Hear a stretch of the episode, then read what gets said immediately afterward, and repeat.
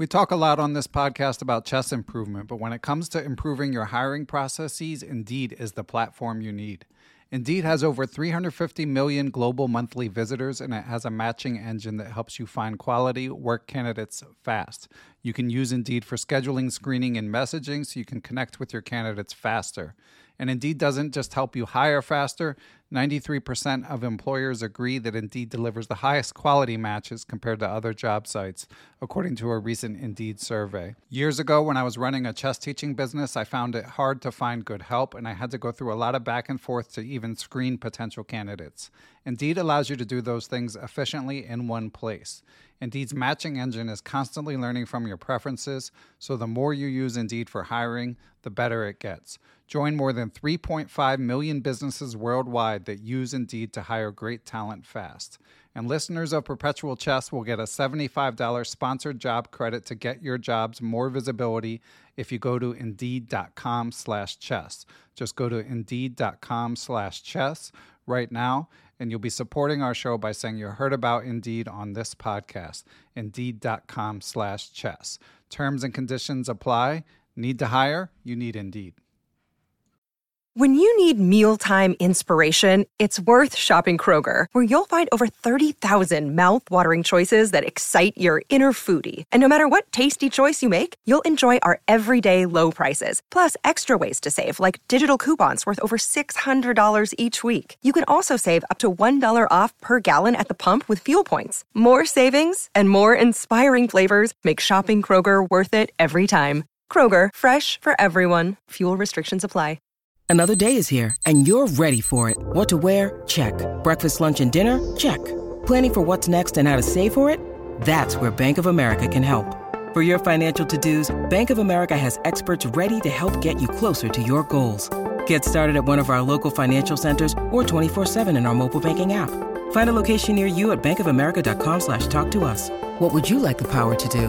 Mobile banking requires downloading the app and is only available for select devices. Message and data rates may apply. Bank of America and a member FDIC.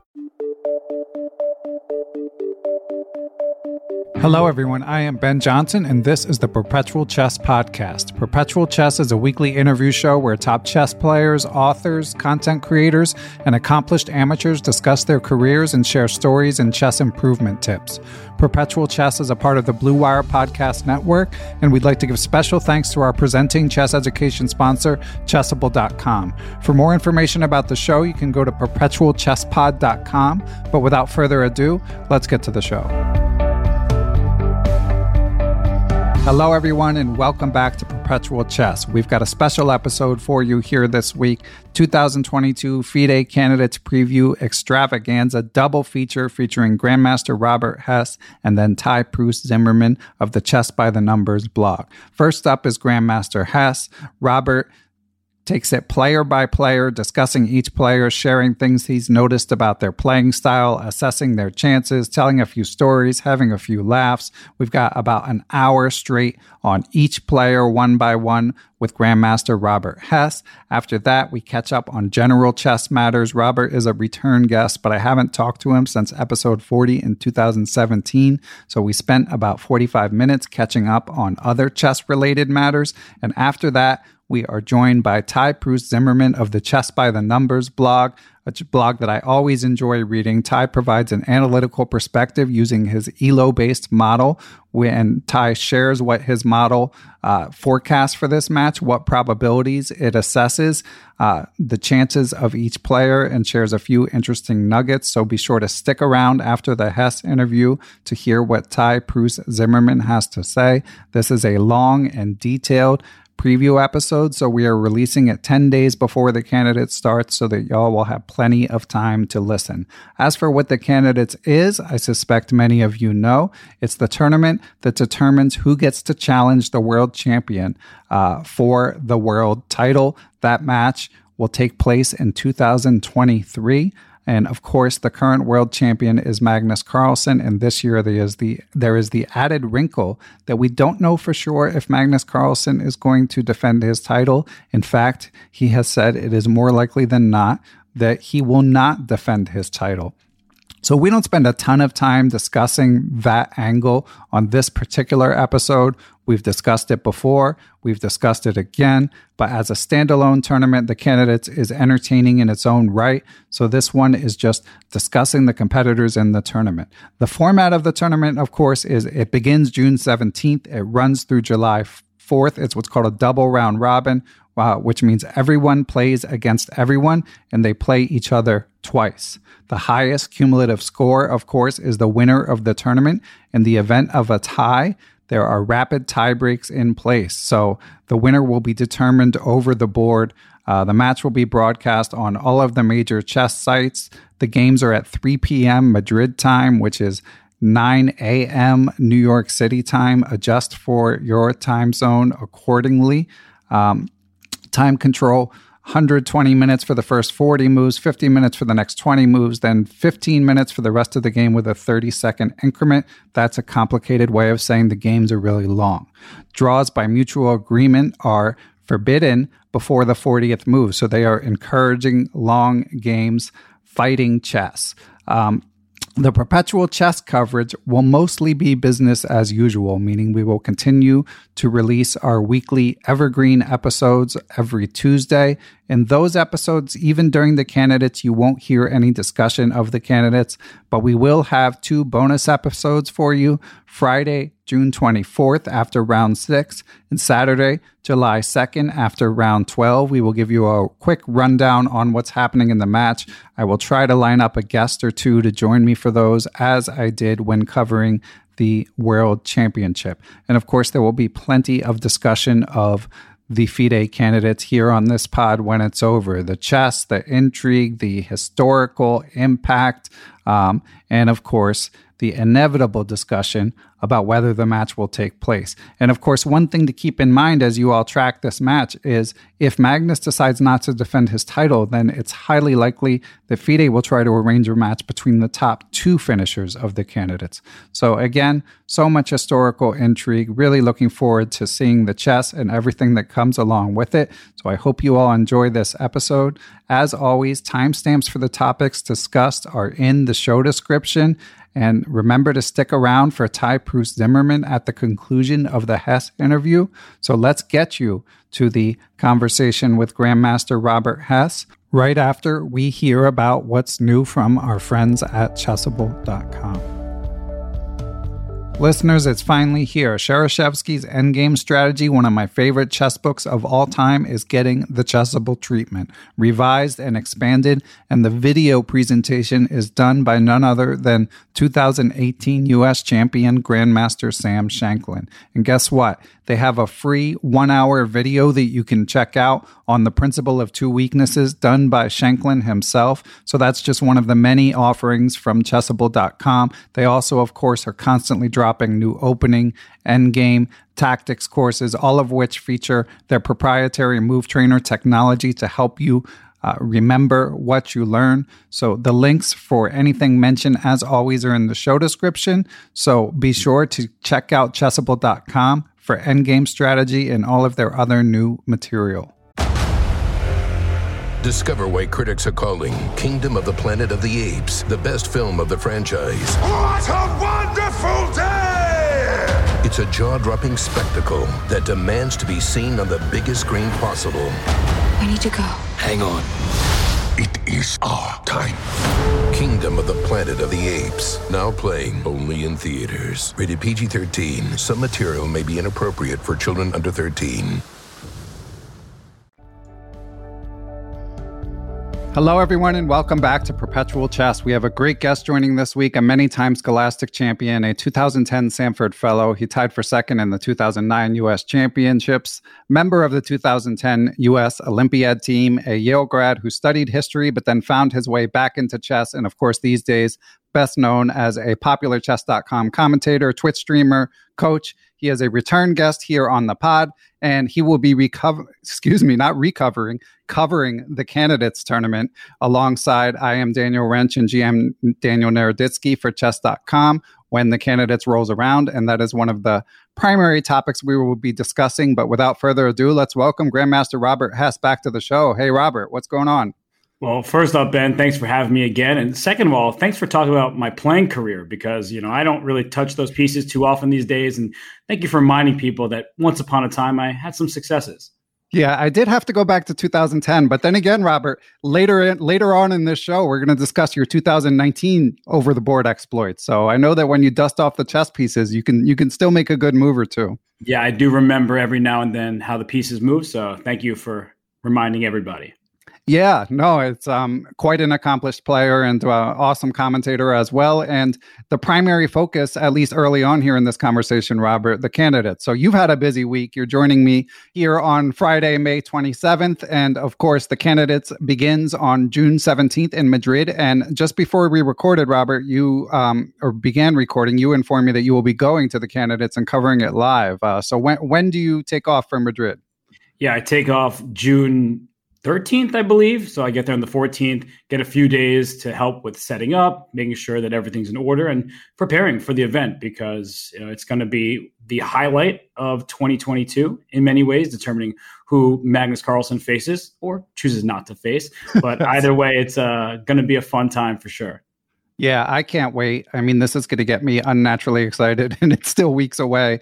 And this will come out June 7th. So listeners hopefully will pace themselves. Um, as they listen and as the tournament approaches. But Robert, one question I have for you because uh, you and your team over at chess.com, you guys did an awesome job on the World Championship, and that's a different type of event. But how does your preparation compare uh, for the candidates as opposed to the World Championship? Yeah, it might be even better this time. I know that's setting a high bar because a lot of people enjoyed our World Championship coverage. Uh, but we have a team that we're very happy with. I'm going to be commenting alongside international master Almira Skripchenko. Uh, for the most part, Danny Rensch will be there. Danya will be joining as well.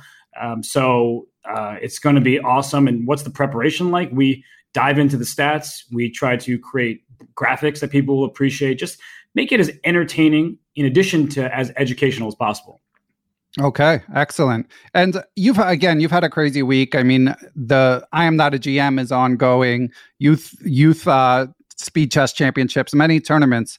Um, so, how much time are you even getting to think about the candidates with it still three weeks out here as we record? It's a great question because I should be thinking more. Uh, of course, I'm traveling in a few weeks. Uh, wardrobe needs to be up to date and nice because the event itself in Madrid is played in the Chamber of Commerce. Oh, and oh, wow. I'm pretty positive I will be commentating out of there in one of the very beautiful rooms that they have. So, uh, you know, there's that logistical concern. But in, in terms of preparation, I'm kind of been always thinking about the candidates, right? I, I cover the events. Uh, the I Am Not GM Speech Championship has been awesome to it cover. Has, yeah. It's really one of the best events out there. But in the back of my head, and I guess this is getting back to being a chess player uh, in my heart of hearts. It's like, well, we're about to see Fabiano Caruana, Hikaru Nakamura, Ding Liren, Alireza Firouzja, Ian Nepomniachtchi, Jan Krzysztof Duda, Timur Radjabov. Who am I missing in this list? There's one player I think I just left off. Apologies in Did advance. you get Rapport, maybe? Rich, Rapport, who just transferred federations. Excuse ah, me. You're on top of it. Yeah. I'm on top of all the news. So, yeah, I'm really excited for that. How could I not be? Yeah, I, I, can't wait as well. And Robert, what I thought we would do again, even though you haven't done your uh, your deep prep yet, I have a feeling you can talk about each player. And of course, here on this weekly chess podcast, this is not the first time we've talked about the candidates, believe it or not, Robert. But this is our official preview episode. So what I've mostly been doing is like try to get someone like Ben Finegold on the record about like who he thinks going to win, and you know he can he can obviously speak extemporaneously about the tournament. But this time, I want to give listeners a little bit of info about each player because obviously, those of us who can will be sweating the game. So I've got a fun fact prepared against each player, some biographical information, and then Robert, hopefully, you could share a few thoughts about each one as well. Sure thing. All right, let's do it. So we're going to go in reverse uh, rating order, and we're going to begin with the aforementioned Jan Krzysztof Duda, uh, who, of course, is 24 years of age, rated 2750, number 16 in the world from Poland. I've got a fun fact for you, Robert. Or first, you could tell me what comes to mind when we discuss Duda. You take the lead. Um, you know, your okay. Guess, here's so. the fun fact for you. He has over 2,000 chess books. Was given 500 by his chess coach, his childhood chess coach, Andrzej Irlik, um, and he said that the Miraculous World of Chess was his favorite book, and he read it so often that he memorized not only a lot of the facts from it, but the pictures as well. Did you just say 2,000? 2,000 chess books. He's only 24. that is ridiculous, but more power to him. It just shows what a tremendous student of the game he is. Yeah, you know, and we talk sometimes like Jesse Kraai likes to bemoan the death of chess books. And I always say here on the pod, like, you know, they're not dead on perpetual chess. They might be dead for everyone else, but here, um, here, here they're going strong. But to see that uh, one of the younger players in, uh, you know, this global, obviously world class competition with the world championship um, match on the line is such a chess bibliophile. I was heartened to hear that as well. I love hearing that. I mean, I have not been a voracious chess reader myself. I do read a ton, just they don't have to be chess books. Uh, but to hear that Duda, you know, since childhood has loved the game that much and continues to pursue not just playing, but also researching and reading and learning about his great predecessors to steal probably some of the books on his shelf. Uh, it's really cool to hear that. Yeah, very likely. And what would you say about his chess game, Robert? And what do you think about like how how good are his prospects? Because obviously he's the lowest rated, but all the ratings are close, and he's also among the youngest. So I feel like uh, he can't be discounted. Yeah, I'm not somebody who would ever bet on chess, but I've seen some of the odds, and he tends to be at the bottom of those lists. And that makes sense given the rating, uh, given his lack of experience in the candidates. But I think that Duda is a tremendous player, right? You don't end Magnus Carlsen's unbeaten streak by accident. That's yeah. not something that anybody can just do. I think that Duda, after winning the World Cup, he was kind of all the rage for a bit. But the World Cup, you know, how to judge that and then compare it to the candidates, they're very different things, right? Short sprints when you're playing two game mini matches against players. And that's not to take anything away from the legendary. He's 24, but you know his age may belie the legendary status he now holds. Uh, he's fantastic, and we just saw in the quicker time controls he can um, fight with the best of them. He won that Grand Chess Tour event in Poland, so uh, he's not doing so badly for his national image. I mean, he must be a hero at this point. But in terms of the candidates uh, themselves, I have a hard time seeing him win, and that's not because he's not an exceptionally strong player, uh, but he lacks the experience in a grueling 14 round double round robin against every single top player not named Magnus Carlsen for the most part that you can think of. So I, I just have a hard time envisioning his victory, but he's certainly going to play a part because he can beat anybody in the field. Yeah, I've always enjoyed enjoyed his playing. And on the topic of his uh, exceptional skill in the faster time controls, I was happy to see that this time around there will be a rapid tiebreak if they're tied at the end of the tournament um, even if there's multiple people tied they have it mapped out in advance. So props to fide for that. And that of course if duda were to reach a position where he's tied at the end like depending on who he plays that could be an advantage. Although you know all these guys are so good at all formats of chess that it's uh you know anyone can do anything at, at any point. Um so next up robert We've got Timur Raja, excuse me, Timur Radjabov. Number he is 35 years of age, rated 2753, number 13 in the world, of course, from Azerbaijan. You ready for the fun fact, Robert? Let's go. I tried to go deep on the fun facts, but this one you might know. Um, his dad uh, was a chemical engineer who went to the same chess school as Kasparov at the same time in Baku. Did not know that. I learned something new every day, and I love trivia. So thanks for that. All right, yeah, and feel free to drop these without attribution when you're uh, when you're announcing, Robert. So, um, but but yeah, so when I interviewed Ben Finegold a couple weeks back, Robert, he said that Radjabov is the one person that he would be really surprised if he won. Um, do you do you agree with that hot take? I think it's a universal feeling. Radjabov does not play much chess these days, and when he does, he has a tendency to make draws. Now, do I feel like his over the board play is unfairly maligned? Yeah, a bit. We have to remember that Radjabov hasn't only been playing chess for the last couple years, right? Historically, he has been a tremendous fighter. And there's a reason he dropped his rating all the way below 2700 and worked his way right back up to 2750 plus. There's a reason he won. Speaking of the World Cup, like we just did for Duda, that Radjabov won the World Cup, beating Ding Liren in the final. He qualified for the previous candidates. He didn't play for health and safety concerns. And we know that whole story now, that saga. But as it pertains to this specific event, do I think that Radjabov will win? No, he is the has the lowest odds in my opinion. He just hasn't shown anything that resembles top few level play, and maybe he has it in him. It's not impossible, but we have not seen anything that would indicate that he is really aiming to play the, for the world championship because we really just haven't seen much of him except in streaming and online events. So I could not possibly see him winning the tournament. If he won, would I, you know, be astonished? I, okay, he's a great player, but it's super unlikely. Yeah, and also the oldest, which you know, it's an unfortunate truth, but being 35, you know, this is a long tournament, so um, you know, energy and and as you say, motivation is more of a question for him than some of the other players. But you never know. I mean, he might be looking at this as his last chance, and certainly uh, has an outstanding long term record as a competitor, uh, stretching back to um, the you know the 2000 decade. So.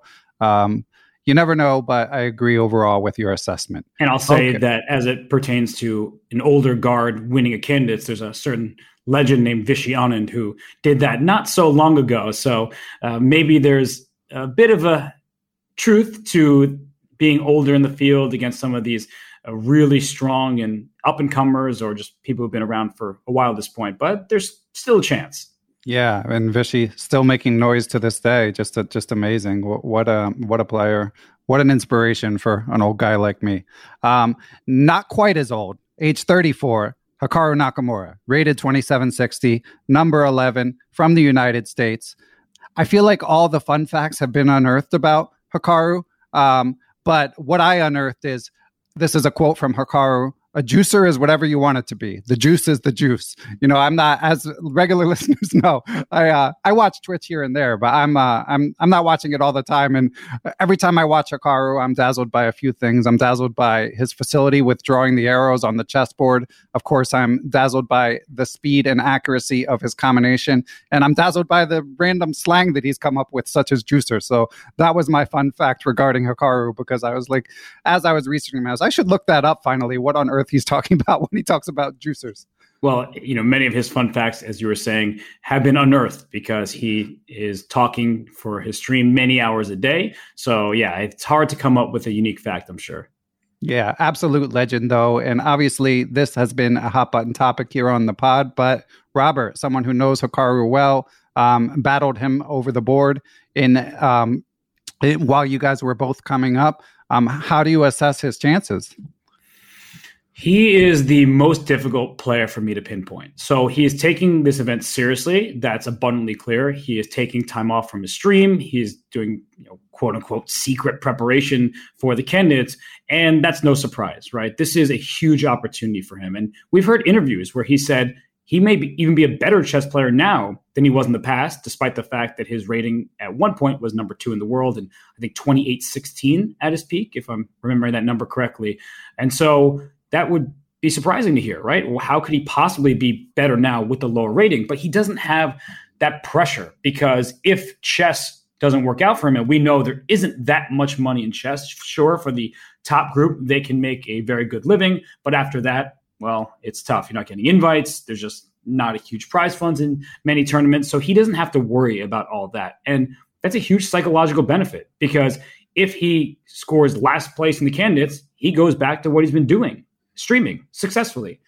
And as it goes for his over the board play, I think, you know, there are several buckets of fans right now. There are the Hikaru fans who started watching during the pandemic, have followed chess because of his streaming, and we love those people and we're happy to have them. But maybe they don't have the entire history of not just Hikaru, but of chess.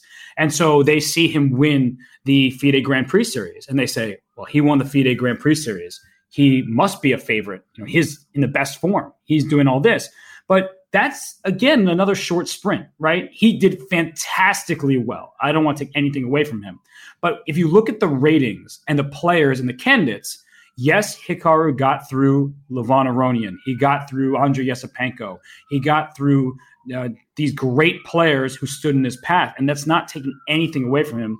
And apologies about the siren. Uh, you know, it, as anyone who's watched me commentate before, they sometimes happen. Welcome to New York City.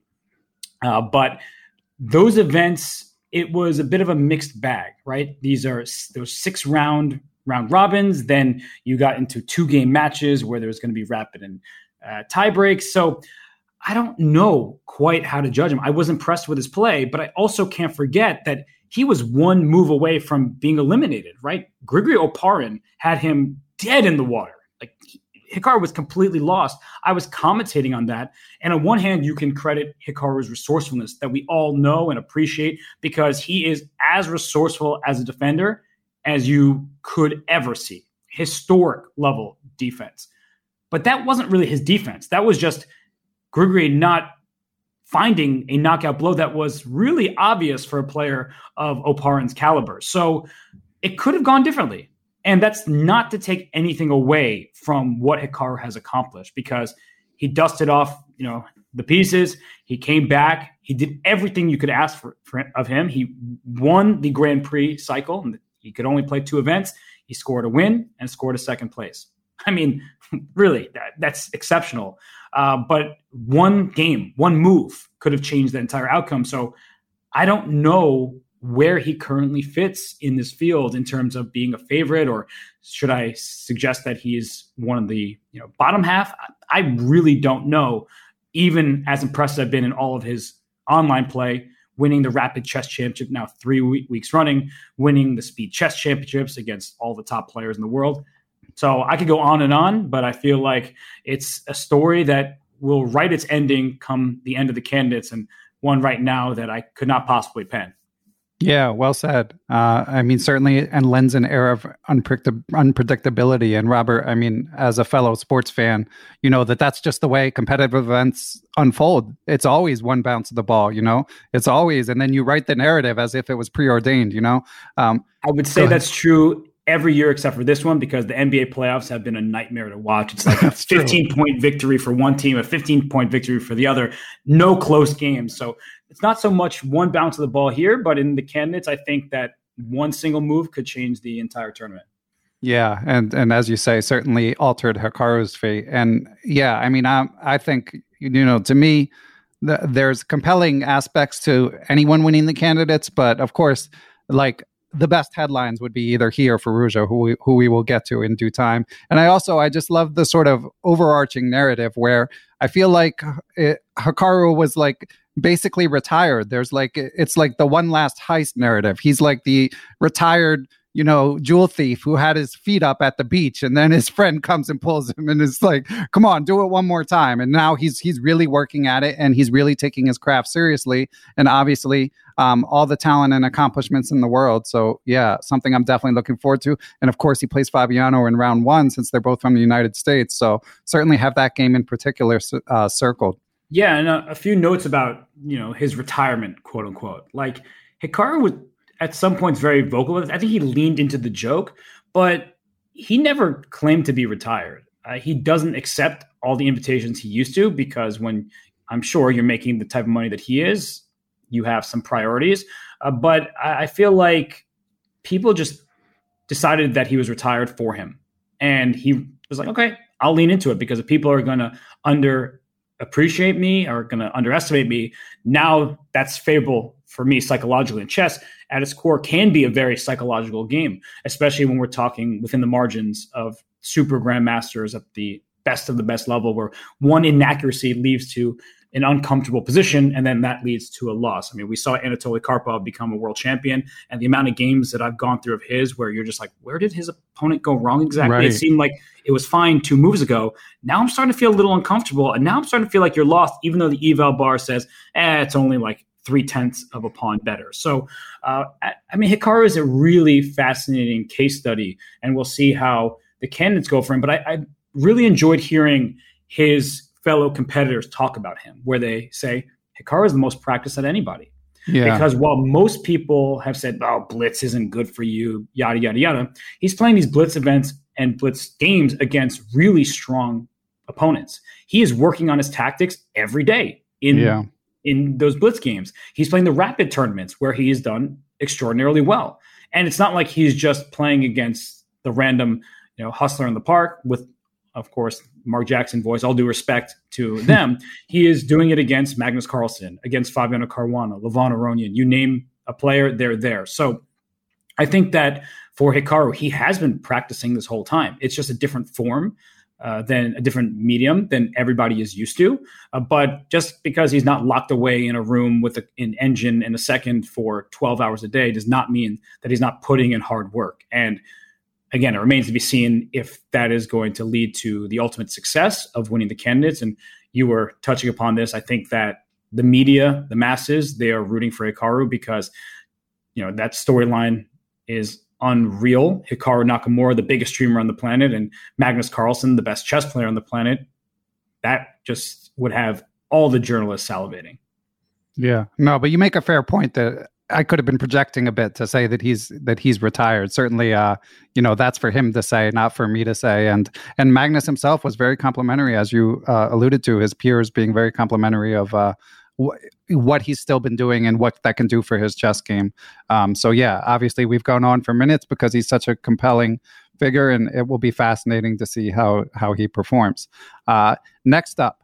Jan Nepomniachtchi, 31 years of age, rated 2766, number seven in the world currently, and the the country he's representing is FIDE, because he can no longer represent Russia, which I shouldn't uh, really laugh about. Obviously, uh, what's what's going on in uh, Russia's attack against Ukraine is reprehensible, and you know the whether or not players from Russia should be playing is you know I feel like it's far afield from previewing the candidates, but certainly we've we've discussed it previously and will again on the podcast. And Jan, of course, signed the letter uh, uh, speaking out against the war.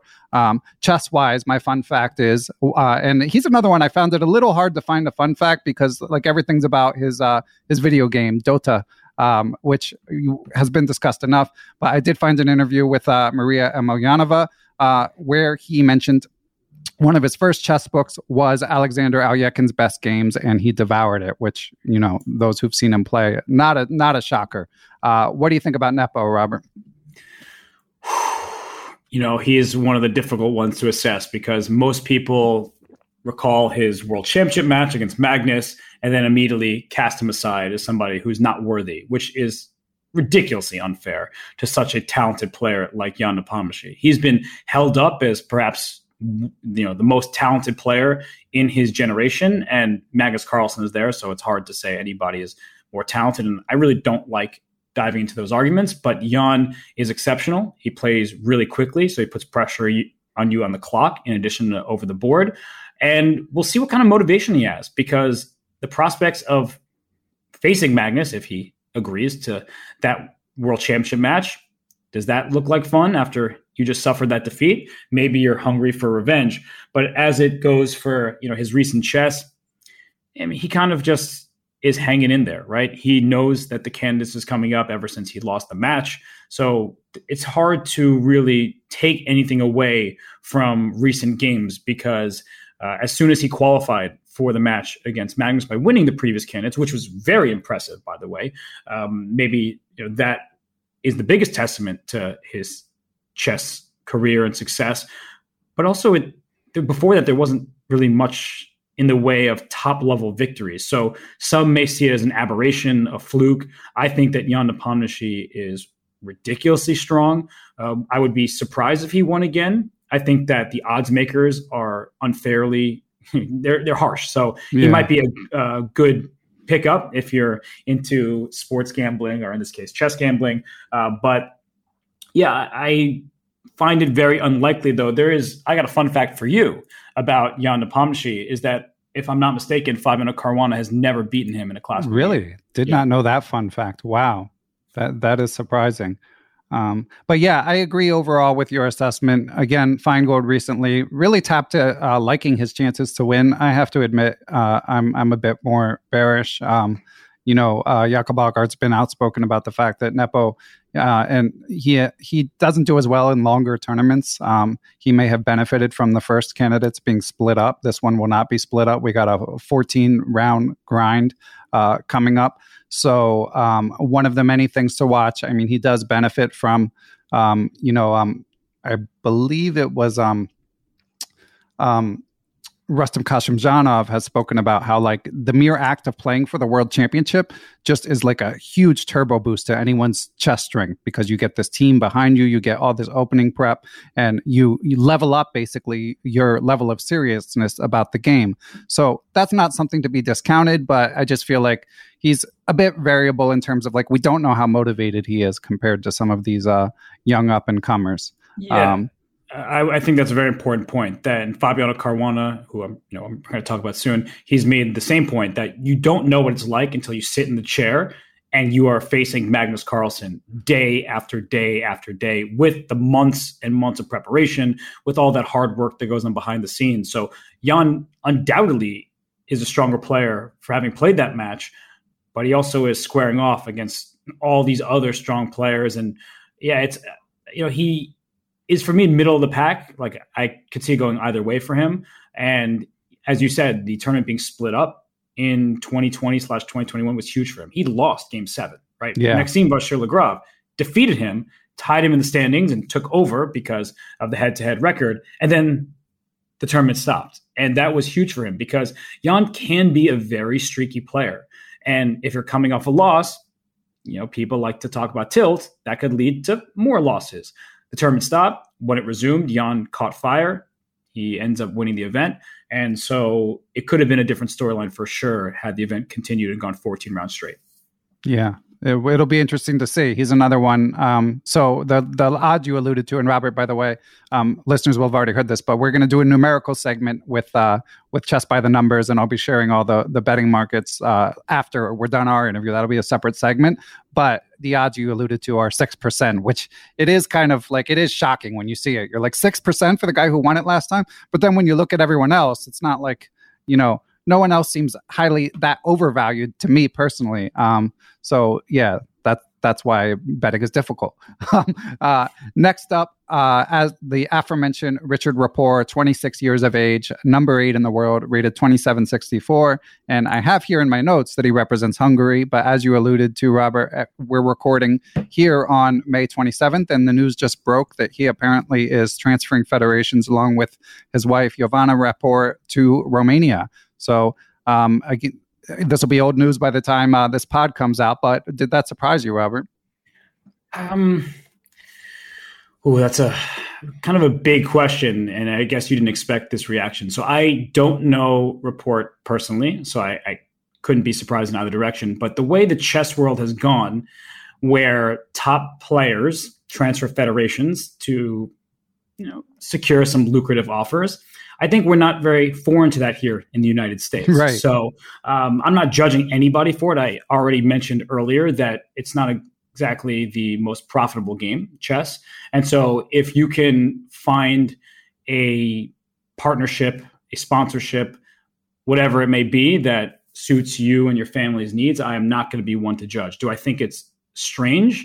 Um, it's difficult to say because some people are very much in the Olympic spirit that once you play for one Olympic team, you should never be able to play for another. I don't think that chess follows. Uh, you know, FIDE tries to follow the Olympic Committee and all that stuff, but I'm saying chess as an atmosphere, as a profession, doesn't exactly follow, uh, for example, professional football, soccer, right, where um, you players from all over compete for teams from all sorts of uh, different co- countries' leagues. So, and there's just much more money, right? There's a salary. So, yeah. without that in chess, where your income hinges on your performance, I don't at all judge or blame players for doing what they feel is right for themselves. Is it odd? Sure. You know, it's not something you see every day, but just because something's atypical doesn't mean that it's wrong. And I don't think we can hold a moral standard in this case. But I, I was interested more than anything. I don't like to judge before I sort of get more facts, and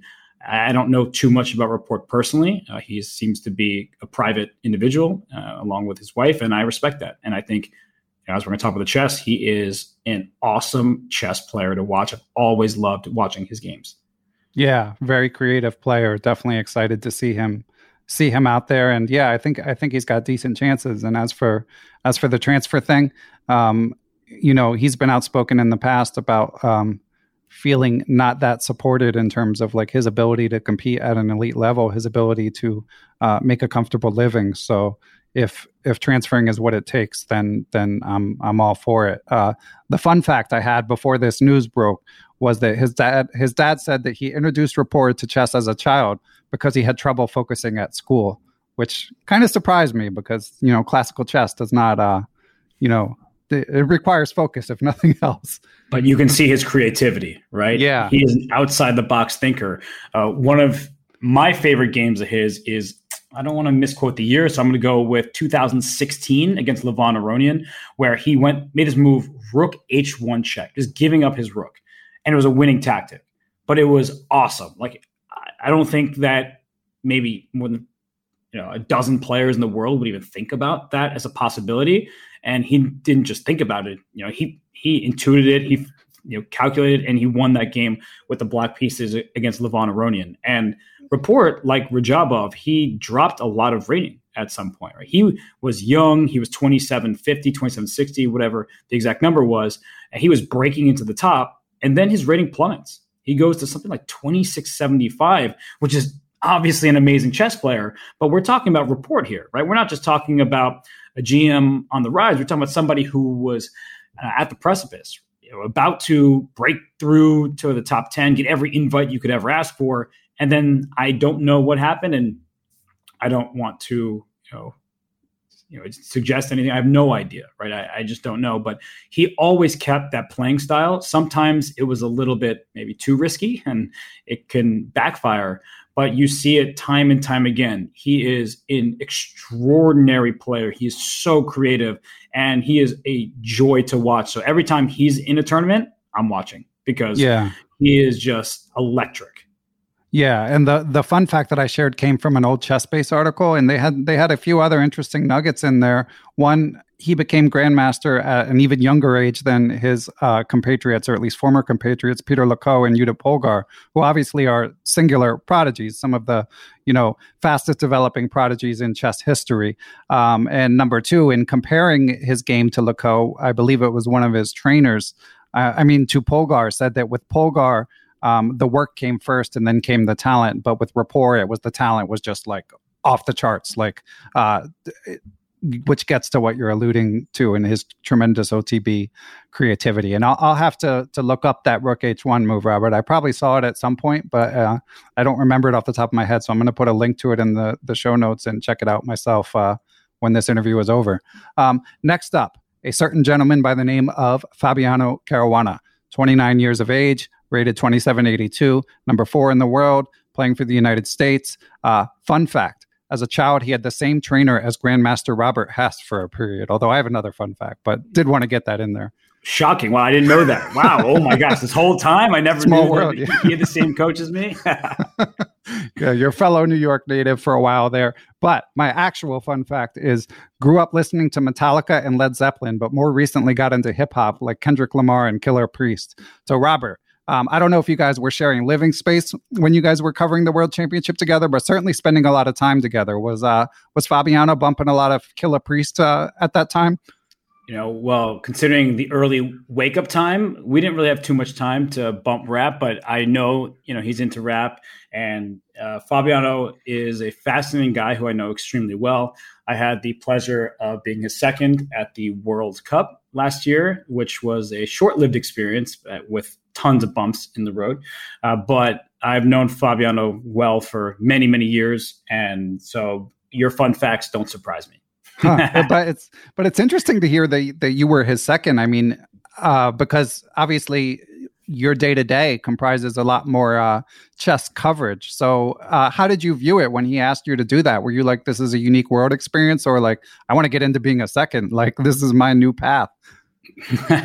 it was the unique world experience aspect, and um, it, it, was fun. It was something that I thought that I was not going to be equipped for, and maybe based on its results, I, I am not equipped for it. Though I don't think it was really, uh, you know, kind of an opening fall. I think it was just happenstance. Uh, but either way, it was a great experience. I learned a ton, and it gave me insights firsthand into how top players prepare because I think that we all you know kind of fantasize what would that look like what is that like do they just you know sit and press the space bar which is a code for using the engine and just getting the next move and it's much more complicated than that. There's uh, certainly a lot of practicing variations, not just looking at the top lines, but uh, working through all sorts of interest things that interest you, not necessarily things that just you see on screen. So I obviously won't dive too much into uh, what we did, and it was again a short experience. So I don't want to pretend like uh, I have any experience training the best players for long periods of time and help them become the players that they are. Uh, but I, of course, you know, when you work with somebody like that and they trust you, uh, it's an honor. So I do not take that experience for granted. Yeah, must must have been amazing.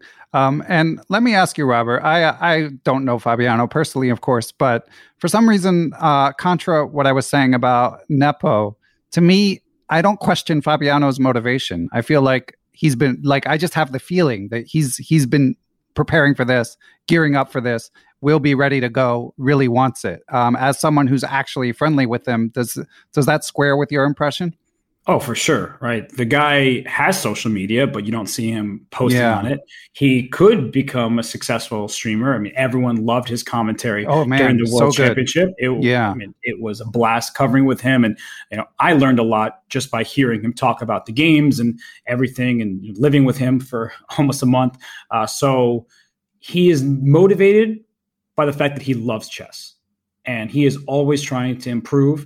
Uh, he sorry, Fabi, in advance, but he's always watching the commentary that I'm doing because I get messages from him about oh, nice. it. So, you know, not to put you on the spot, buddy, but uh, he is he loves the game. He truly loves the game, and so he doesn't need any sort of external motivation. Ever since he was a kid, he kind of lived and breathed chess. Not in the way that he doesn't have interest. We just talked about his music, and he loves movies. Uh, so.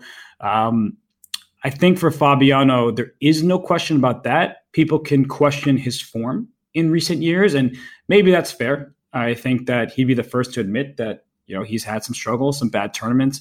Of course, you mentioned Rustam Kasimdzhanov; That was very public that they no longer are working together, and I, I don't have insights into that. I'm not you know hiding anything, and if I had something to tell, I wouldn't say it because it's not polite and not correct. But I don't, so I don't know all the ins and outs of his training regimen, but I do know that he takes every event seriously. And also, I think he has silenced many of the critics because if we look at his recent blitz and rapid performances, yeah, that's a good point. not point. so bad when you yeah. consider that his blitz rating is currently higher than Magnus Carlsen. Exactly. Yeah. Just just in a speaking of fun facts, just just uh, amazing uh, the progress he's made, and obviously, I think that story was uh, overblown to begin with. Now, Robert, I got to follow up on this one. The fact that he's texting you during tournaments, it doesn't surprise me he's doing so during top line events, but something like the the I am not a GM, is he texting you during that as well?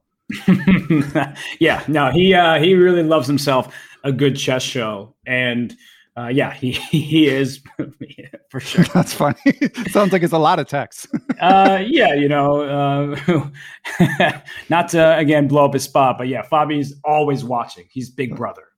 That that's great. It must be a strange feeling. I've wondered about that before with the top players because chess is such an insular, small world that I do feel like you know they can't help but watch um, a lot of these events, but it would be a bit overwhelming for them to pop in the chat. So I've often wondered, like, um, how they handle those situations. Yeah, I think for their own benefit, staying away from the chat often is. I, I don't even read the chat when I'm commentating, so uh, I couldn't advise anybody to go in there and uh, start chatting. But hey, you know, if these candid players want to come in and talk in the chat, I will start reading their messages. Okay, excellent. All right, next up, uh, Alireza Firouzja, 18 years of age, rated 2793, number three in the world, was number two, uh, representing France, originally from Iran, of course. And my fun fact, Robert, is he started chess at the age of eight, which is the, the latest in the field, which is interesting because now it's like he's sort of the, the brightest prodigy. Um, but but started the latest. But obviously, so much, such a fascinating uh, chess player, such a dynamic player. Uh, what do you think, Robert? Yeah, actually, if you don't mind, I'm going to sort of merge him and Fabiano here for a second because uh, he's never beaten Fabiano. Mm-hmm. And this is going to segue into my thoughts about Firouzja and his chances. But Fabiano has quite a good record against the field. Uh, so Firouzja's never beaten him. Radjabov has never beaten him. And Duda has never beaten him in classical chess. He also has a winning record against Hikaru and I didn't look into the specifics, but I'm sure some of the games that they played were maybe when Fabiano was a bit younger because he is a few years younger than Hikaru, but still, that's that's very close. It's seven wins for Fabi, six for Hikaru. Um, so I believe the only players Fabiano has a losing record against is Dingley Liren, who, if I'm not mistaken, won three straight decisive games um, between the two, including at the candidates in 2020. But my favorite game between them, sorry, Fabiano, was when Ding beat him in the uh, 2019 Sinquefield Cup, I want to say. That was a really nice game where it looked like it was you know a small edge and Ding was able to convert it. But okay, now it's Firouzja time because that's who you brought up. I think that Alireza just doesn't have the experience. Mm-hmm. And that doesn't mean that he cannot win this tournament. Uh, but You've never beaten Fabiano over the board. You haven't played all that many times. And he gained a ton of rating. He is extraordinary. I love watching Alireza Firouzja play chess. You tell me he's in the tournament, I'm watching because he has this fearlessness to him, this hunger. He is striving to be the world champion. But, and this is a pretty big but here, has he played 14 games in a row against 2750 plus competition. I don't think it's possible given his recency uh, as a top level player. So he won the Grand Swiss. He did lose to Fabiano in the Grand Swiss, uh, but he won that tournament. But if you look at the opposition, it's not 2750 after 2750. And as somebody who's not in that rating caliber, who um, is lower rated than even the grandmasters he was beating, that is me saying everything with all the respect in the world. He is beating fantastic players, really strong grandmasters who may not have the rating of a top 15 player, but certainly can beat them on any given day. So, can Alireza contend for 14 rounds in a row with both colors against the likes of Fabiano, Ding Liren, and the rest of the bunch? That is a big question mark. And that's why I wouldn't put him as the favorite. I would put him behind Dingley Liren and Fabiano Caruana and alongside Hikaru probably uh, in that bunch. Rapport again a bit unclear for me on where he uh, sits in my favorites uh, in terms of rankings. Not I, I, don't really have personal preferences. I try to be as neutral as possible as a commentator. But come for, on, we know you're rooting for Fabi. no, I, I, even when Fabiano played for the World Championship against Magnus Carlsen, I wow. really do not have a rooting interest because I think that would worsen my craft. So. Okay. Um, we can talk about that later. But yeah, for for this event, I think that Firouzja he may be inexperienced, and then you can make the argument. Well, there was a guy named Garry Kasparov who went in there and was uh, in his teenage years and just beating everybody, and that's true. Uh, but the level of competition this day and age, I mean, it's not even clear that. Well, first of all, Firouzja is lower rated than Ding Ren, uh, but it's not clear that he's necessarily better than the players he's higher rated than. It's that close at the top and without that experience uh, that we've been talking about where whether it's playing a world championship match or playing the candidates and winning the candidates like both Caruana and Nepo have done it is difficult for me to see him winning without having seen him win these top level events over the course of you know a couple years.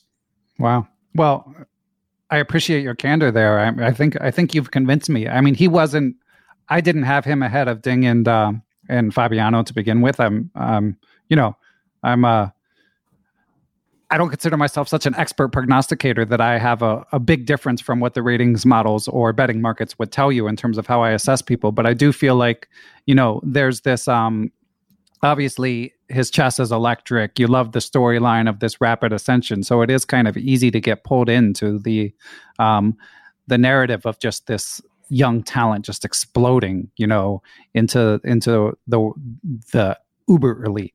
But um, I think you raise some valid points. I mean, and there's also the question of like a common topic on uh, my friends at the the Chicken Chess podcast. What is he doing? Like he's not playing these tournaments. News just broke. He's not. It, I mean, they're they're now suggesting he may not even play the Olympiad. Which okay, that's not necessarily going to give him the strongest competition in the world, but uh, he's just not competing that much uh, among other issues. So you, you definitely raised some valid points, Robert. And if you don't mind, he did just play in the Grand Chess Tour in Romania, and his result was not particularly inspiring. So yeah. um, there, you know, he he was kind of in the middle of the pack. It never felt like he was competing for first place. And in the very last round, he was playing against his new compatriot, Maxime Vachier-Lagrave, and he lost with the white pieces. So, uh, on one hand, you could make the argument that he's getting his practice in, he's just trying to uh, get himself situated for the all important candidates and he's hiding his preparation all that stuff. But on the other end the results sometimes speak for themselves where you look at a performance and you're like well he beat dominguez but he lost to jan with the white pieces and he lost to maxime with the white pieces four out of nine against that field. He lost 10 rating points. Now people don't have to sit there and be like, well, he's the number two player in the world, so he has to be the favorite. I think people just like get into the moment a little bit too much, and chess is played over a, a long period of time, right? Ding Liren isn't number two in the world by accident. Uh, there's controversy there to be sure, but mm-hmm. Ding Liren has been around for a very long time. Fabiano Caruana, you know, ever since his Sinquefield Cup days, and even before that, when he you know, started seven and zero oh and had a historic performance, he's been around. When he played Magnus Carlsen, he was if he beat him in any of those games, if he took the lead once, he would have overtaken Magnus by rating. So rating is important, but it also has been just a purely upward trajectory for Alireza, and he gained a ton of points in the was the European Team Championship, I want to say, where he went eight out of nine, and that was awesome. Like I was watching the games and like, dang, he's not stopping. He's just nobody can get in his path. But if you look through a lot of his ascension, it has come against players rated below 2700. And as somebody who's below that rating myself, I have you know nothing but good things to say about these players in terms of their chess ability but it's just a different level it's a totally different beast than playing against 2750s game after game and you have no choice in the candidates you don't get to float down to the 2680 who's overperforming uh, we mentioned Grigori Oparin, who in the uh, Grand Swiss almost qualified for the candidates, right? And last time was Kirill Alekseenko. And that's possible because these are great players, but it's just totally different when you are playing against Duda and then Radjabov and then Nepo and then Caruana, then Nakamura, then Ding Liren. And sorry, I, I always miss somebody in there. But the point is, it's just a different level of competition. And these players have been around for a while. And so whether or not Alireza can handle it is something that will unfold before our eyes in Madrid. Ah, getting me excited again, Robert. Yeah, I can't wait to actually see it unfold. But but yeah, I think uh, you're pumping the brakes might might be warranted, or we may need to go back and erase this uh this segment. Uh, you know, two months from now, we'll see.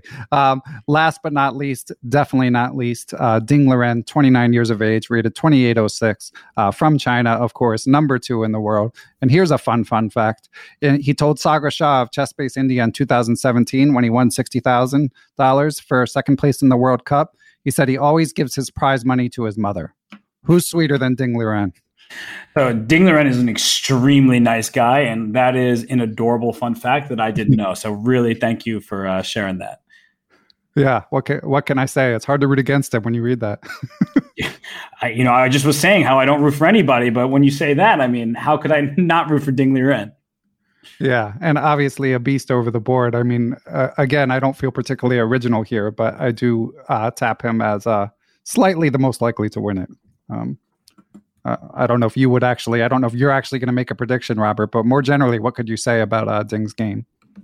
The guy's an absolute monster, and yeah. he is uh, multifaceted. He's not just one style or the other. I mean, none of these players are. You don't get to that rating by just playing attacking chess or positional chess. I think we like to lump people into categories, but when you're that good, you may have preferences, but you're able to be versatile. So Oh, Ding Liren, Ding Liren. Okay, how do I feel about Ding Liren? I think he's a great individual. I think he was put in a tough spot. Uh, I can't talk about the candidates without you know talking about how he qualified, um, which was as the rating spot, and he didn't need the rating. So that's why I'm more okay with it than I would have been. Like he didn't go into these tournaments to win rating points. He could have lost 15 rating points or 20. I don't know how many. for for context, we should probably uh, ex- explain what you're referring to. Although I know, of course, um, I can or you can. It's up to sure, you. I got you. Um, so Sergei Karyakin was uh, replaced in the field based on his stance, his pro-Russia invasion stance, and just many of the things that I certainly do not agree with uh, that he said and were yeah, okay, I can yeah, hold rep- my tongue, but reprehensible. I'll say that, that's a good good word for it. Yeah. Um, so there was a replacement by rating, and you there was a requirement to play 30 rated games, and Ding Liren had only played four. So within a month span, he played 28 rated games, so he even had a surplus of two. But the tournaments were all in China. They were all organized last second. Uh, they included some familiar faces, uh, you know, repeat customers, if you will. Uh, but because he didn't need to gain rating points, he just needed to play games. That is why I have less of an issue with it. Now the optics are horrible. Yeah, the other players were just drawing all their games. They were trying. I mean, unless there's this huge conspiracy out there that every single game was manipulated and you know they created draws in advance. It seems like the games were played. The games just happened to be draws. That's odd, statistically speaking, but it apparently happened. And Ding Liren beat up on a bunch of these guys and gained some rating points, like 10 or 8 or whatever it ended up being. So it's odd. I, I nobody likes the look of that. Nobody likes internal organization of like events where the incentives are misaligned. You have yeah. people who are playing Ding just so he can get the number of games and do they want to win as chess players? Uh, yeah, you want to beat Ding Liren. That's the number two rated player in the world. From a perspective, you want that guy to be in the candidates. Are you supposed to beat him? Who knows, right? That's one of those things that make it a bit shady, even if I don't think that Ding did anything wrong. And I'm not really one for conspiracy theories. So, um, going back to the over the board stuff, Ding, where is he? right? W- what is his level? What has his preparation been like? He probably thought he wasn't going to play in the candidates. Is he just now getting ready with his openings? He's looked darn good in the Champions Chess Tour. He looked good in those over the board games. Um, you know, will he have the stamina? Will he have a team ready to go on out there and help him prepare each and every day for many, many hours for these other players in the field? He's been here before right? He was in the last candidate. So this is not new to him. Unlike Firouzja, unlike Duda, this isn't his first rodeo. And in 2020, he got off to a terrible start. He lost his first two games. Now he had to go through all sorts of uh, loops and obstacles just to get to Russia to play. And I mean, it was a nightmare situation for most of the players. So I, I don't know if we can give him.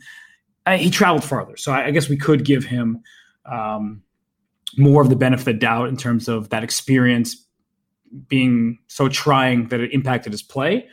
Uh, but yeah, I don't know. Ding Liren and his candidates before that, I, I, don't remember him really fighting for first either. So yeah, he he's kind of the favorite. I, I would probably, and I think a lot of people are giving Fabiano the slight nod ahead of Ding Liren.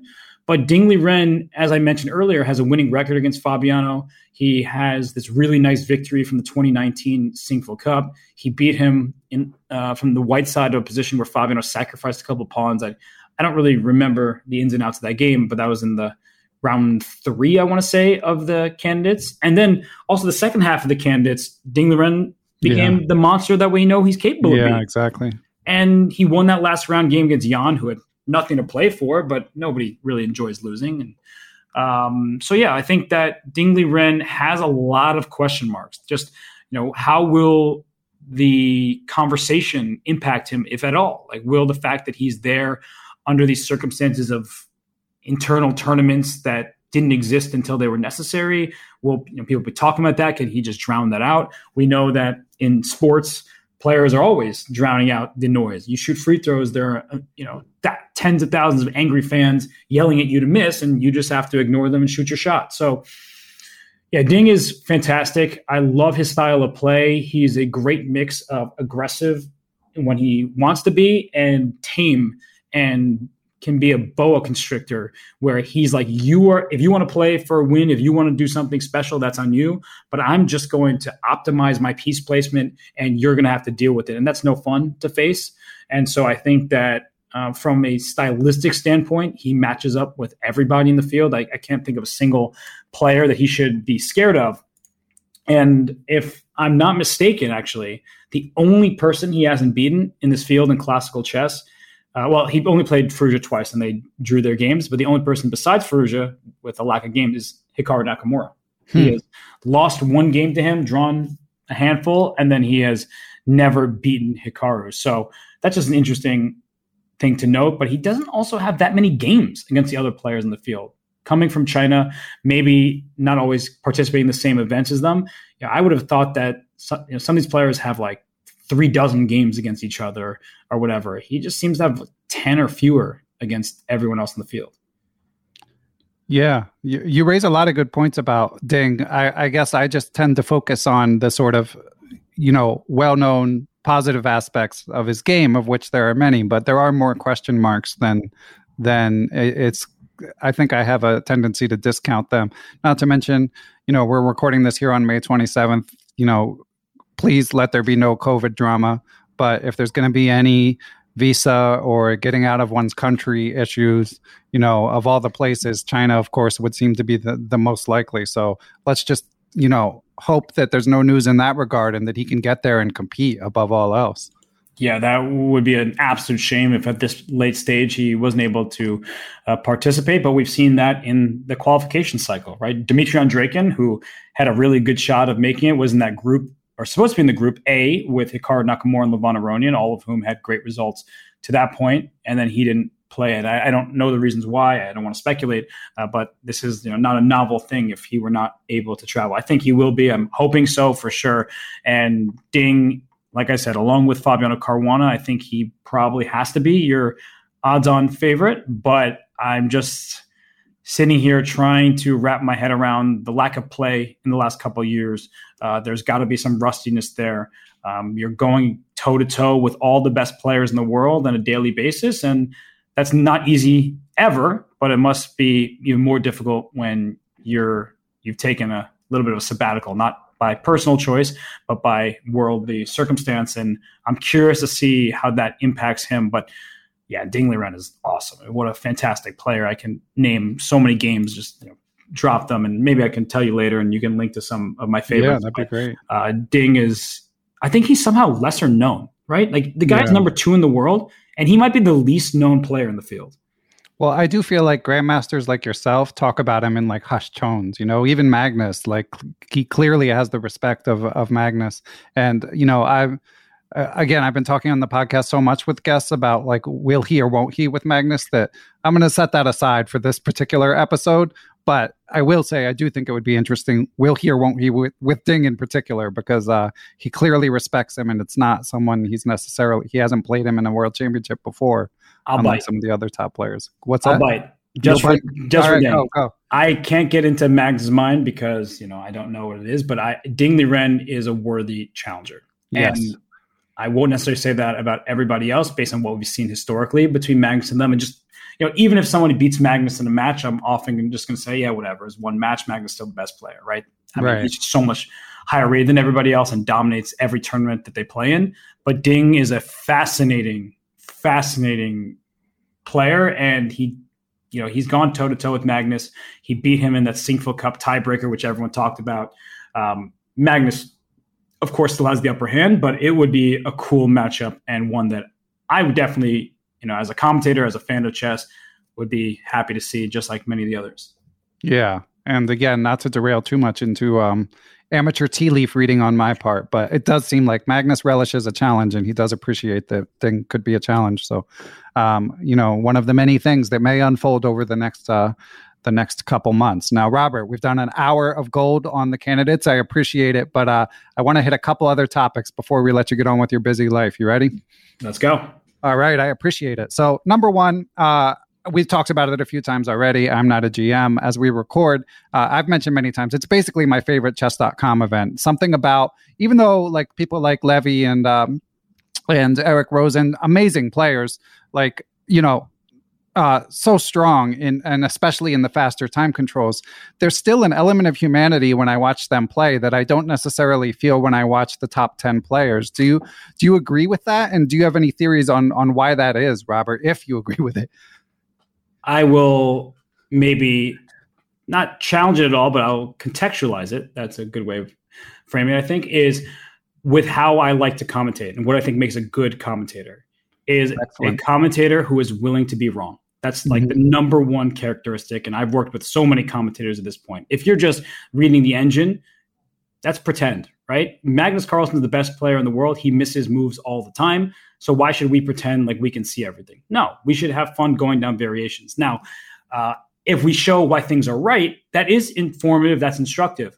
But if we show why things are wrong, that hits with most of the people who are watching because let's be honest, most people that watch chess are not grandmasters are not title players. They love chess, they're aficionados, and they want to improve in some way. If I can leave somebody with a nugget of information, I feel like that's a successful viewing experience. So, as it pertains to the I'm Not a GM Speed Chess Championship, you obviously have more mistakes because we're dealing with players who, uh, well, they make more mistakes, right? It's a lower rated than Grandmaster, lower title, but still an exceptional player. So, I love that we can showcase this talent there also are more incorrect moves played and those are going to be moves that align with the viewing experience. So I think it's kind of the best of all worlds. Fantastic chess, uh, mistakes, but also just people who are like enjoying the experience and are not necessarily hyper competitive all the time about playing. So it kind of is the perfect storm.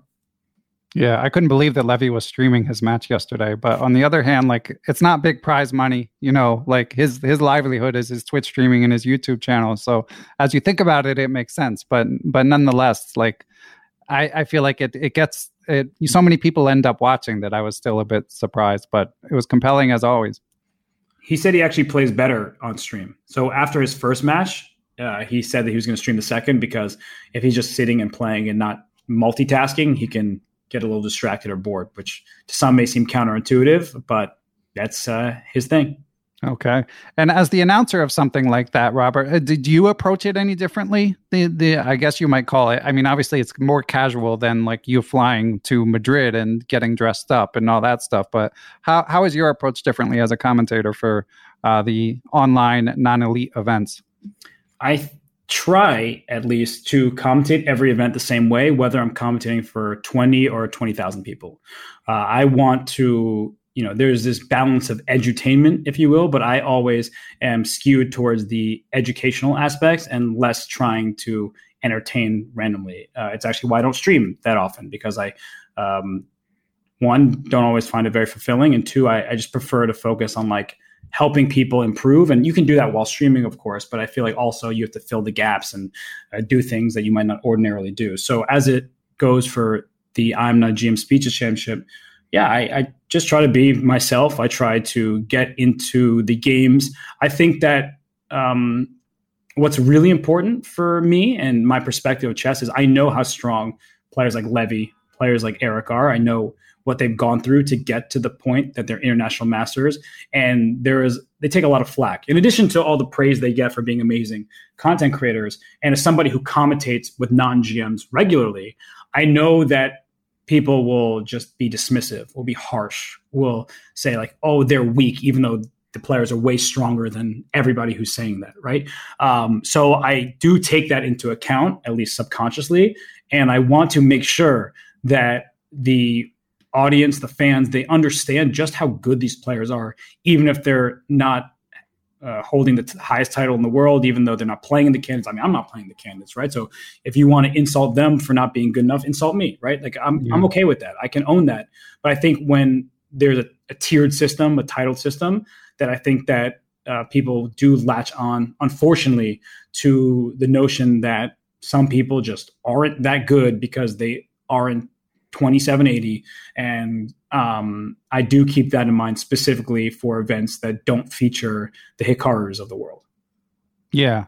I mean yeah to me it's like laughable. I mean just because i mean i'm bad enough i guess you could say to appreciate how good like levy and and um, eric and the rest of the competitors are in i'm not a gm um, and and i mean it shouldn't even matter. But by the way, they basically have GM level ratings and when it comes to speed chess. Um, I mean, and jumping through the hoops to get the GM title, as has been discussed many times on this podcast, like that's its own thing. You know, like that's that's a singular thing. It's a tremendous achievement. I think it's very admirable to to pursue that. But you know, someone like my friend Greg Shahade just at some point decided like the juice is not worth the squeeze. And that's not to say that he automatically would have made it or that he necessarily is good enough, but it is like it's it's a separate thing from whatever it is that you, that you're watching online, and certainly people shouldn't judge. Yeah, and I like the way you put it. Right, there's no guarantee that anybody, no matter how good they are, no uh, matter how many, you know, what the rating currently is or what it was,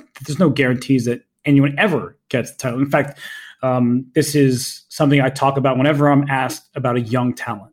I'm like, I'm not putting any expectations on these people, yeah. because just because someone's, you know, 10 years old and rated 2000 i'm just throwing out random numbers uh, doesn't mean that they have to be anything. Chess should be fun.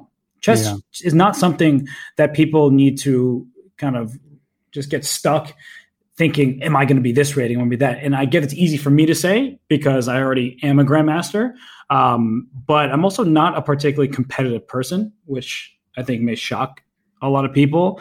Um, you know I, am not playing chess because i want to crush everybody and that could be in part one of the many reasons why I'm not better than I am because I do think some element of wanting to crush the competition can be good for athletic competition, um, even if not always healthy outside of it. But um, yeah, I, I, think that someone like Levy, someone like Eric, uh, Greg, you know, Lawrence, the rest of that whole field, some of them will become grandmasters, others won't, others won't try, and that's not for me to sit here and judge because what does the grandmaster title get you? It gets you the highest title in the world and if that's something you're pursuing fantastic. I of course cherish my grandmaster title. I do not take it for granted. I worked very hard for it uh, but i don't think that it necessarily means anything from a worldly perspective and so that people who are not a gm should feel badly about themselves especially if you are doing other things and creating amazing content that millions of people watch. So, uh, yeah, I said earlier I don't read the chat, and I don't read it for a reason because you know even the random insults that are hurled are just not worth it. And I do appreciate the comments. I you know people do extend those, uh, but you know just to see people receive unnecessary flack and just negative negativity, it's not something that I think is beneficial for anybody before you were getting me fired up now you're depressing me robert. So we got we got to change the subject.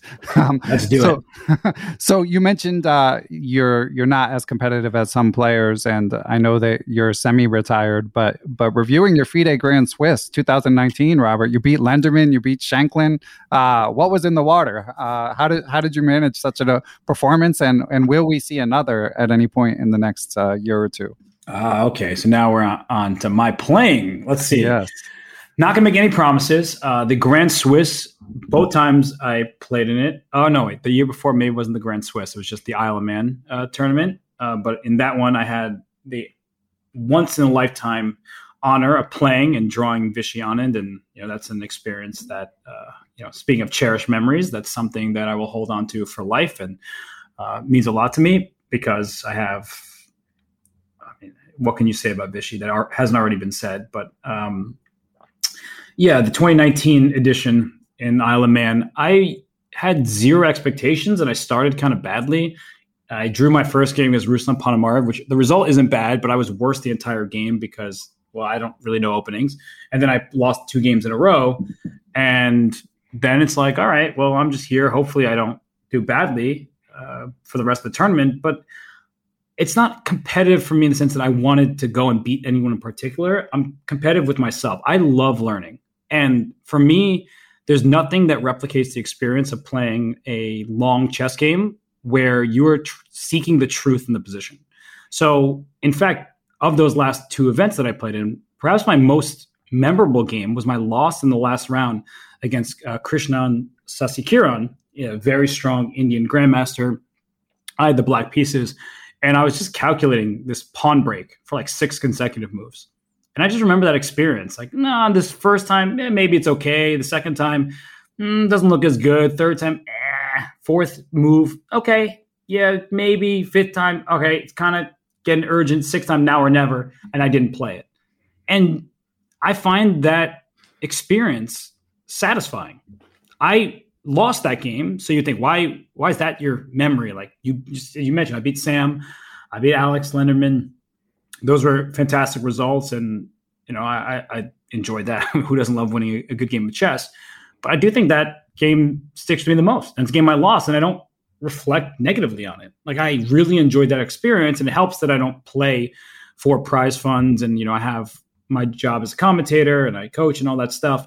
Uh, but I think I was always kind of that way because um, playing for you know, that competitive like nature of beating everybody else that must be exhausting. I don't know because I, I, I, don't live that way and um, I'm not hardwired that way maybe, but it, it's something that I understand. I live as a commentator. I cover everybody. Some of these people are the most competitive people ever, and it's not just chess, right? You just, you know, you sit and roll a dice. Like I can get a four. Right. I can do that, right? It's like, all right, well, I don't really care, uh, but um, yeah, no, I, I love those events. I think that it's from a chess player standpoint. I don't like round robins. I might have mm-hmm. we might have talked about this in our previous podcast. I think it's a boring format. Uh, it's just not fun to see the same people play over and over again. Uh, there is some maybe selfishness in this that I wish that I could play in tournaments where I could potentially play Magnus if I do well, or if I just you know the middle of the field and I play him in the first round, whatever it may be. But having the opportunity to play someone like Magnus or Vishy is something that is extremely motivating for me, and I think a lot of grandmasters. Whereas trying to squeeze out a win to secure a small prize most grandmasters are not making their living playing chess at least not that i'm aware of because i, I don't know how that's possible right even yeah. 2650 gms I, I can't imagine that there is a sustainable income made through those means so the more events and that's why i love the rapid chess championship that i mostly commentate on chess.com but i've had the uh, luxury the privilege of playing in a, in a bunch of them and i get to play at 10 minutes each game against the likes of uh, Jordan Van Foreest or an Andrei Esipenko. And sometimes you win those games, and that's really cool. Like it just proves to you if, that you can do it, but also just the experience is awesome. I mean, what player doesn't want to play people better than them? Well, Robert, I love the growth mindset as you describe uh, your approach to uh, to OTB chess. Um, has it even in your younger, I, I, would say more competitive, but it sounds like maybe competitive is not the right word. But ha- have you always felt that way? Yeah, I think that anytime I was really upset about a game, it wasn't necessarily because of the result. And when I coach people, especially kids, I never ask them, How did you do? I ask them, How did you play? Mm-hmm. Because if you say, How did you do? It's like, I won. And then, like, they don't make that switch necessarily to, Okay, I won, but I didn't do this, or I missed this, and I, maybe I should have seen that, or I was considering this. They then get in their head about the result. And so for me, the process is far more important. I'm always into the why of things. I studied history in college, right? Yeah.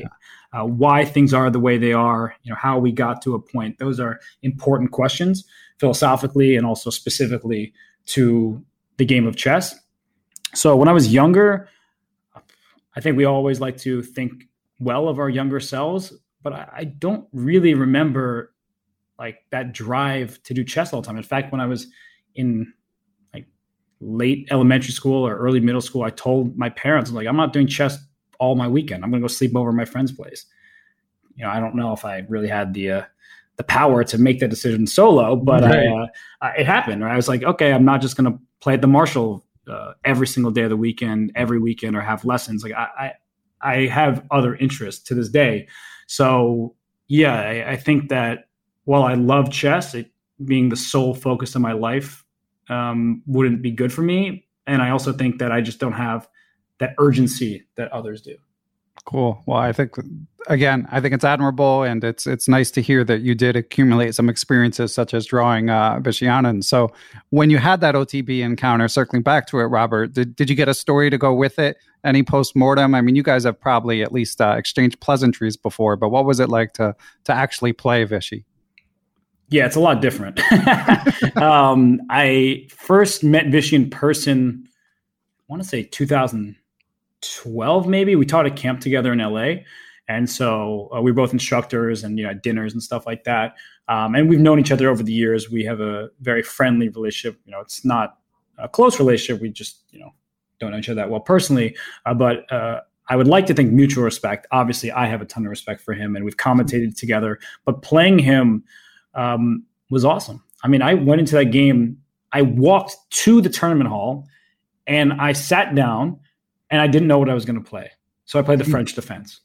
Even though yeah. I am very uh, anti French defense, um, as I joke about or half joke about during commentary all the time. Uh, but I figured it was the opening he doesn't play against that much. So why not? Let's try it, right? Like, you know, Vishy, according to everybody, knows everything.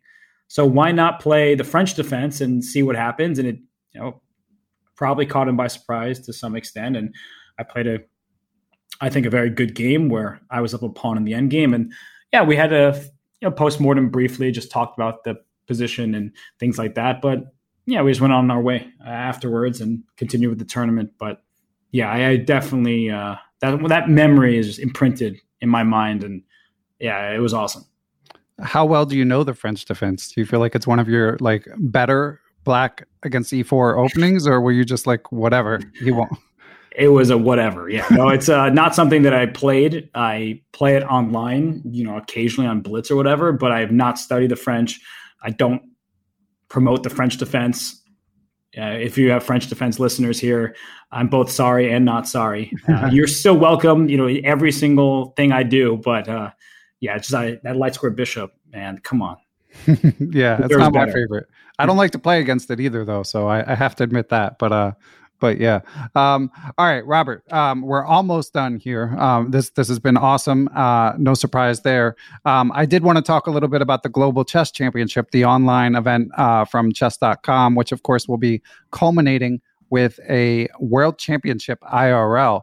Um, so, do you know yet? Will you be commentating that? Are you going to play in the Global Chess Championship? It will be in the championship will be in Toronto, October 29th. Right. So I'm trying to think how much I'm allowed to tell you, or if I just leave this hanging so everybody can wonder.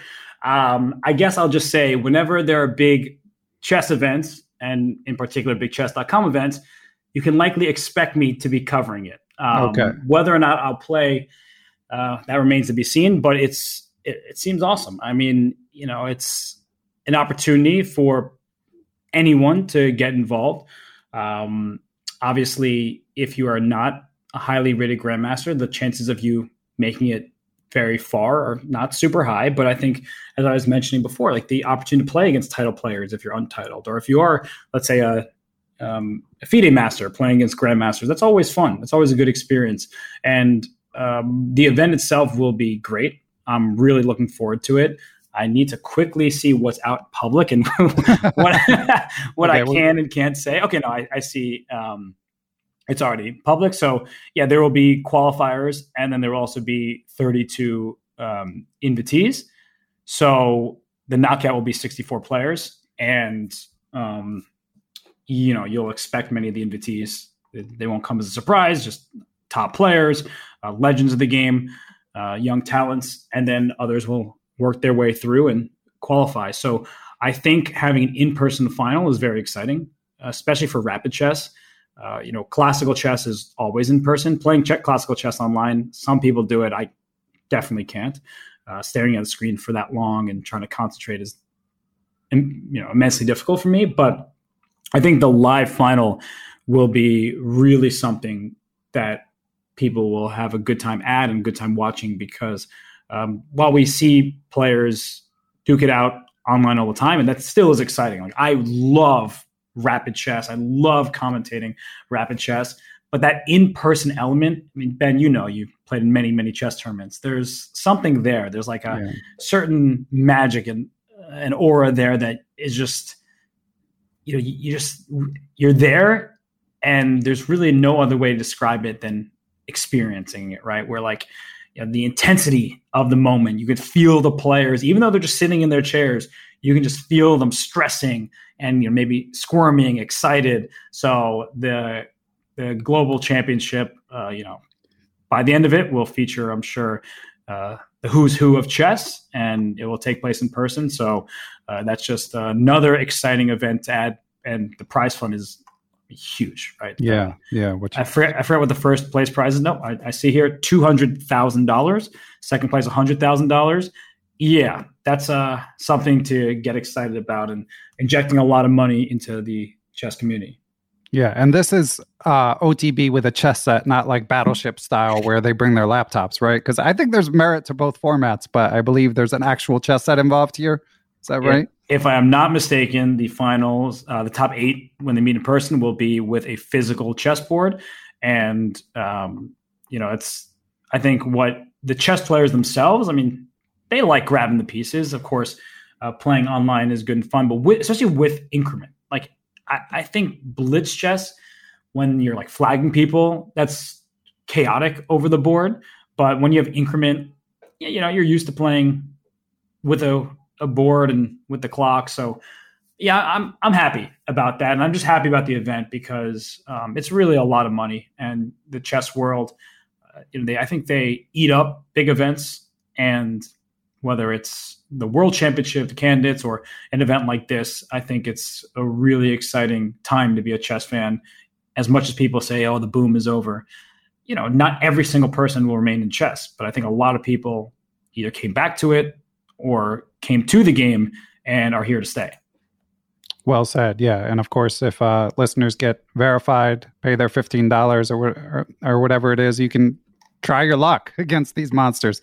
Um, so, Robert, last topic. You've mentioned previously in our conversation you're an avid reader lots of interest outside of chess. So i'm just curious like what informs your approach to to your craft commentating? Like i know you're a sports fan as well. So like uh, is that something you're still working on? And if so how do you work on it?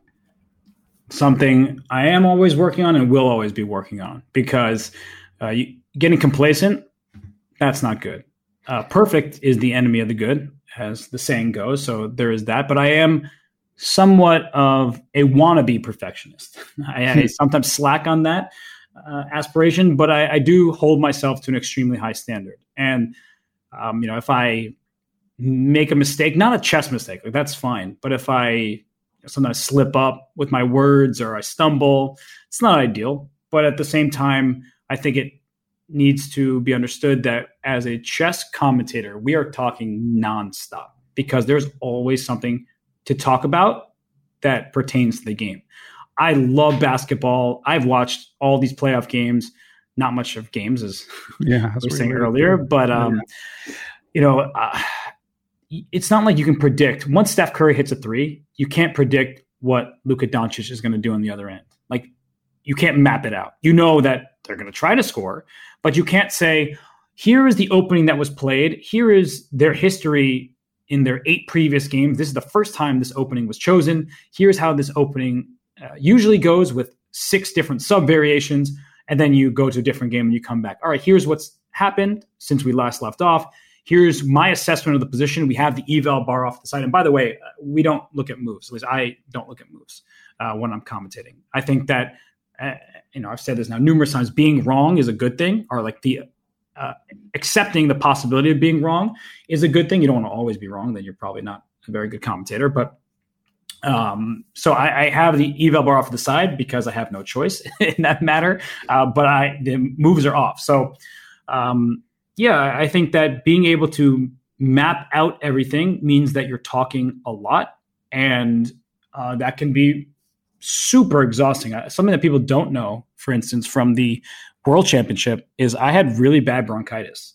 Oh wow! To the Brutal. point where I was holding in my coughs that I like had muscle strains in my chest, and I had to go to urgent care.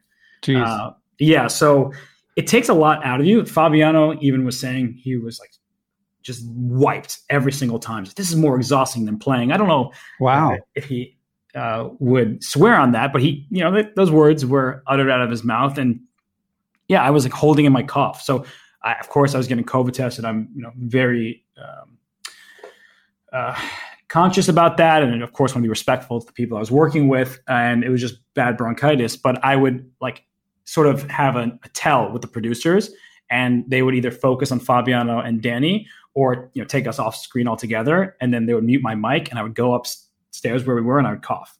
Jeez. And, and then I, like they would talk for a couple minutes and then I would just join back and be like, you know, Danny, I agree with what you and Fabian are talking about, but whatever. So uh, I do take it very seriously and I don't want to miss a moment. And I try to bring energy at all times. And it's not, I'm not injecting energy just for the sake of it. Like I love chess. Yeah. Like when Danya and I commentate together, and he's these days my most frequent commentator that I work with, like we both love chess and his passion for chess is I mean, probably unrivaled.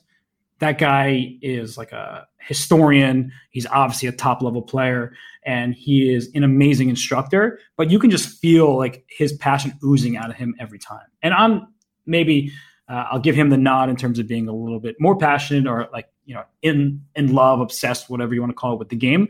But I also love teaching chess to people, and so when we commentate together, I think it's just like you know just uh, the, the whole is better than the sum of its parts almost where we just both authentically love the game. And so i mentioned the willingness to be wrong but also just a true love for the game. Those are maybe the most important aspects of being a commentator because people latch on to your enthusiasm. That's what i found. Whereas you know if it's your true self if you're authentic in your appreciation for the position and something that i really mean is that every position is interesting to me there are times, of course, where you know it's an end game that you've already looked at for 20 minutes and you're sitting and waiting, which is why classical chess can be a bit tough to commentate on. But I find every position to be interesting for the most part because there's something different every time. If they're making their little Berlin draw, well, okay, that's not interesting because we've seen that one there. The players they love to to do that just to make their quick draw. But by and large, every single game of chess is unique.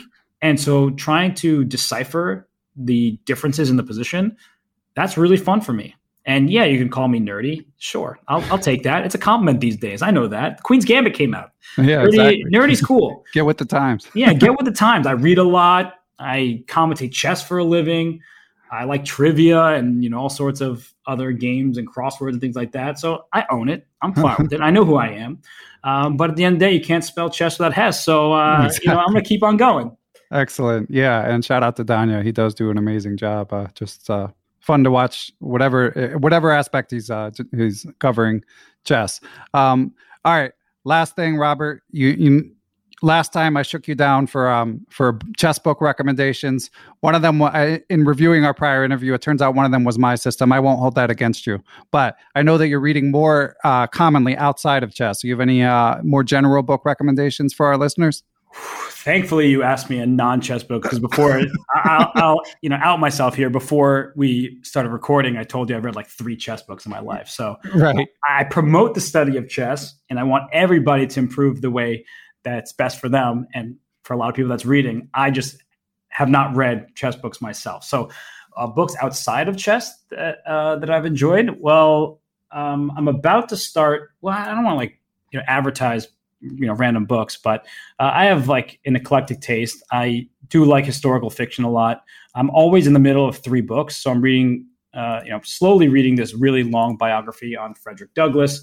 Um, i have a world war ii book i'm reading. I just read this book clara and the sun which is like sci-fi dystopian. Um, I, I read thumbs I read, up or thumbs down for clara and the sun? Thumbs up Okay, yeah, thumbs up uh, for sure. And I'm I'm in a book club, so again, I'm, an, I'm you know I'm a nerd. I, I own it. You know, I'm happy with it. Uh, but I um, I read a lot. So when I'm not playing chess and I'm not hanging out with my friends or whatever, I'm often just reading and enjoying that. And you know, I have a, and sports obviously, uh, but I, I have a lot of interest and it's great that chess is blowing up because now you get to meet even more people outside of the chess world who like chess. So that has like expanded my horizons and I would say a lot of people's horizons. Yeah, I know you've been with Danny to like the Sloan Sports Conference and stuff like that. What is uh your your biggest celebrity that you've met through chess? Oh gosh, well I'm like a, a private person. Like I don't the people I've coached, I don't coach them on stream.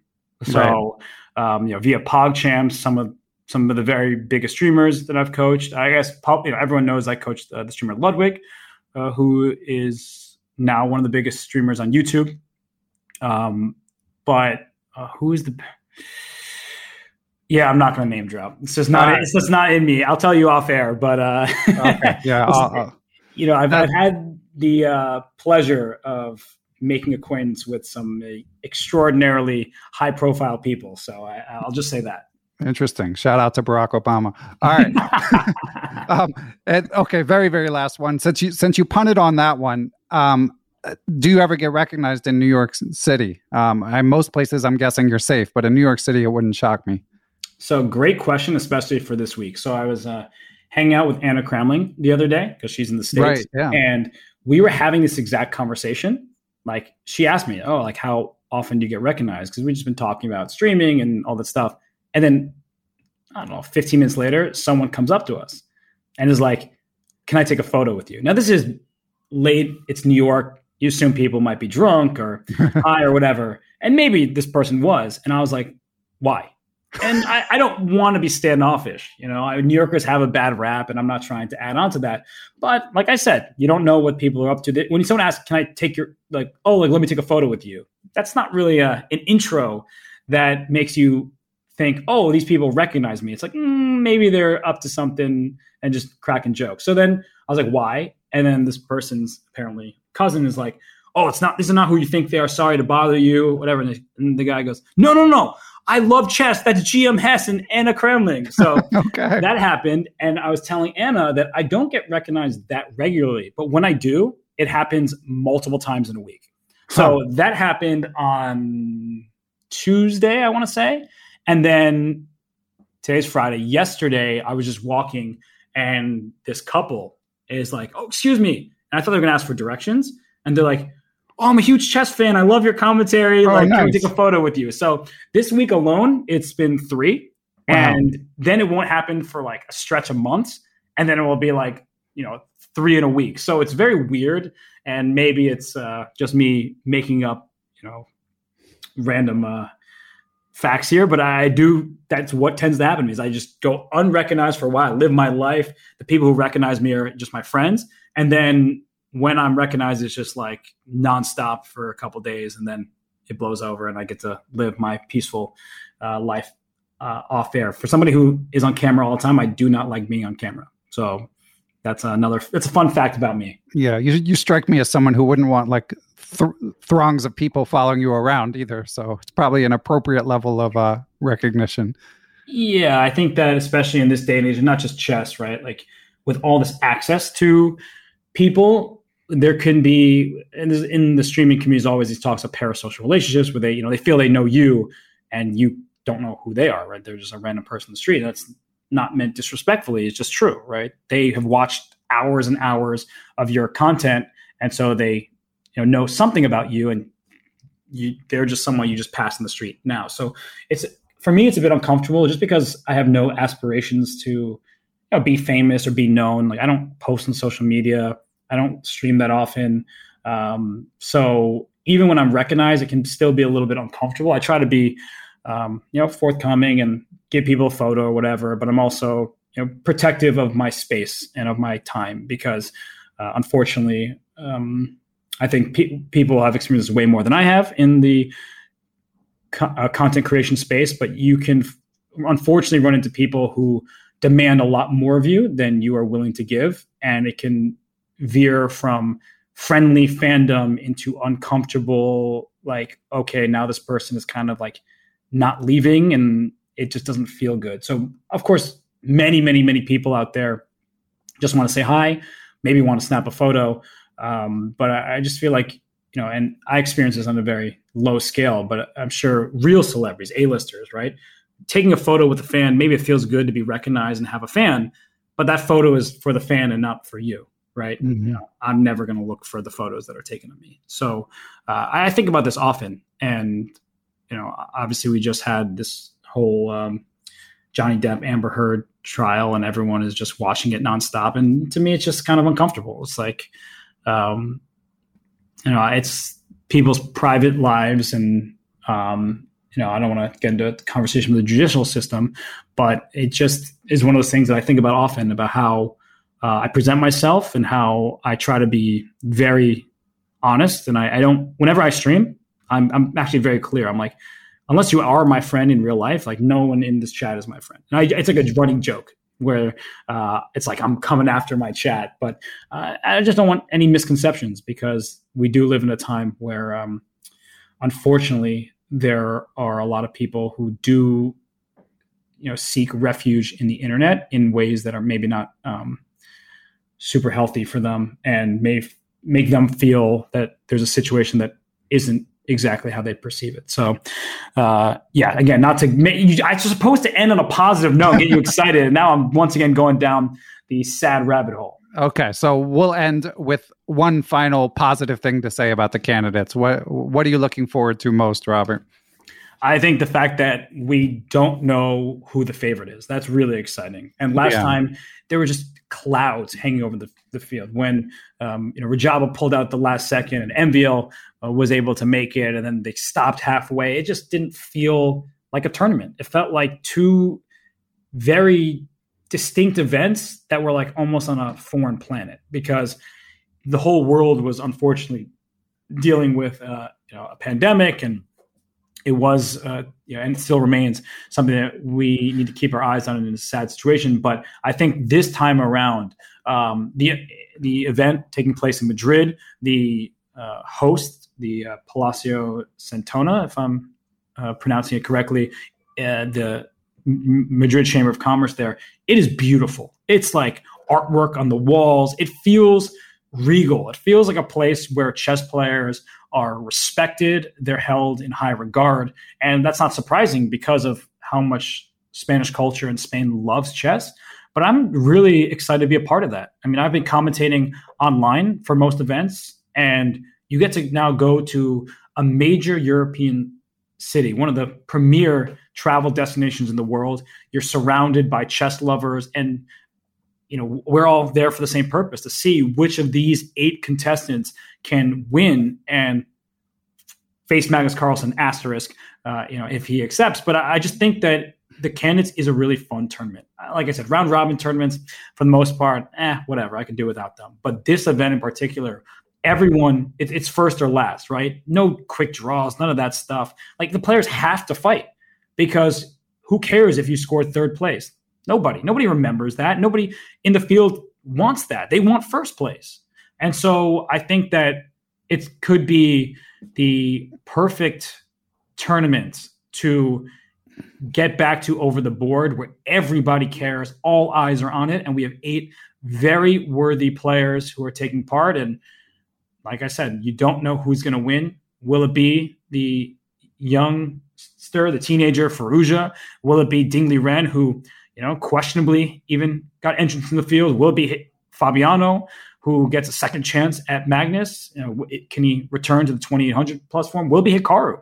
And chess lacks sponsorship. It has historically. There are, of course, some sponsors that we're very grateful for. Uh, but Hikaru Nakamura, Magnus Carlsen, could you think of two bigger names in chess because I certainly can't. And so the eyeballs that would be on a matchup like that, and just the eyeballs anytime Hikaru plays, I mean, Hikaru Nakamura will be there, and he may be the number one attention grabber, the headliner in the sphere of uh, the online fans. But for those of us who have been deeply ingrained in the chess world, you know, he in many ways just one of a bunch, right? Uh, and that's said with respect for every single player because of their prowess, because of their hard work, because of their dedication to chess. But I just, I, I can't even put into words. I know I'm rambling here, but I can't concisely um, sum this up and be like, this is why I'm looking for the candidates. It's everything all at once. Just the stress, the excitement, the just joy of being in an environment where people love chess and I will be tired. I promise you that because I give every ounce of energy into my commentary, but I will not take a moment for granted and I will try to give the be- very best coverage that I possibly can. There you have it. June 17th, 9 a.m. NYC time. Uh, can't wait, Robert. Thank you so much. This has been amazing. Um, you're getting me excited again. So, so I think that's a good note to end on. Um, people, I think, know where to find you. So thanks for being so generous with your time, Robert. It's always a lot of fun. Uh, always learn a lot and always fun talking chess with you. You as well, Ben. Thanks for having me. Perpetual Chess is brought to you in part by aimchess.com. Aimchess, of course, has an algorithm which reviews your games and gives you actionable advice of what aspects of your game to work on. I have a lot to work on. I've been in a blitz slump, so I was eager to check out Aimchess and see which aspects of my game are struggling. It helped me with some specific openings I need to tighten up. I need to play faster. I need to blunder less. Honestly, I think a lot of it is tied to when I play. That also is a factor you must take into consideration? Are there distractions? Are you tired when you're playing? Aim Chess can help you isolate all these variables and give you actionable puzzles and lessons based on the data that it gleans. And if you check out aimchess.com and decide to subscribe, you can use the code perpetual30 to save 30%. So go have a look at aimchess.com and try it out for free. Hello, it is Ryan, and we could all use an extra bright spot in our day, couldn't we? Just to make up for things like sitting in traffic, doing the dishes, counting your steps, you know, all the mundane stuff. That is why I'm such a big fan of Chumba Casino. Chumba Casino has all your favorite social casino style games that you can play for free anytime, anywhere with daily bonuses. That should brighten your day a little. Actually, a lot. So sign up now at chumbacasino.com. That's chumbacasino.com. No purchase necessary. VGW Group. Void were prohibited by law. See terms and conditions. 18 plus. And we are here for part two of our candidates preview. We are joined by the official numbers correspondent. He is just finding out that he's being called the official numbers correspondent of Perpetual Chess. He is the writer of the indispensable chess blog and Twitter account Chess by the Numbers. Uh, our guest, Ty Bruce Zimmerman, uses statistical models to assess probabilities in high profile chess events. Uh, he helped us out as we talked about the World Championship last year, and I think I certainly learned from it and enjoyed it, and I think a lot of listeners did as well. So, for the second biggest event on chess calendar or in a non World Championship year, possibly the biggest event, the candidates, we are excited to welcome back uh, accountant slash uh, chess data scientist Ty Pruce Zimmerman. How's it going, Ty? Going good. Good. And Ty, as I said moments ago before we hit record, just want to thank you because uh, listeners should know Ty's working a bit ahead of schedule. Here we are recording on May 28th. It's about uh, a few weeks out from the candidates, and Ty is just recovering from writing about and sharing data about the Chessable Masters. So, uh, Ty, thank you for for taking the time to to look ahead with us. Happy to be here. Yeah. And Ty, you flagged some interesting things already just in our sort of preliminary conversation. So maybe we could start by your sharing with the listeners what's different about trying to assess um, statistical favorites in the candidates in particular. So it's hard to say what is different per se. Um, that's outside the scope of the numbers. But what the numbers show me is that ELO just doesn't predict the winner of candidates tournaments very well. Um, why is hard to say. I have some theories, but theories aren't really what I like to deal in.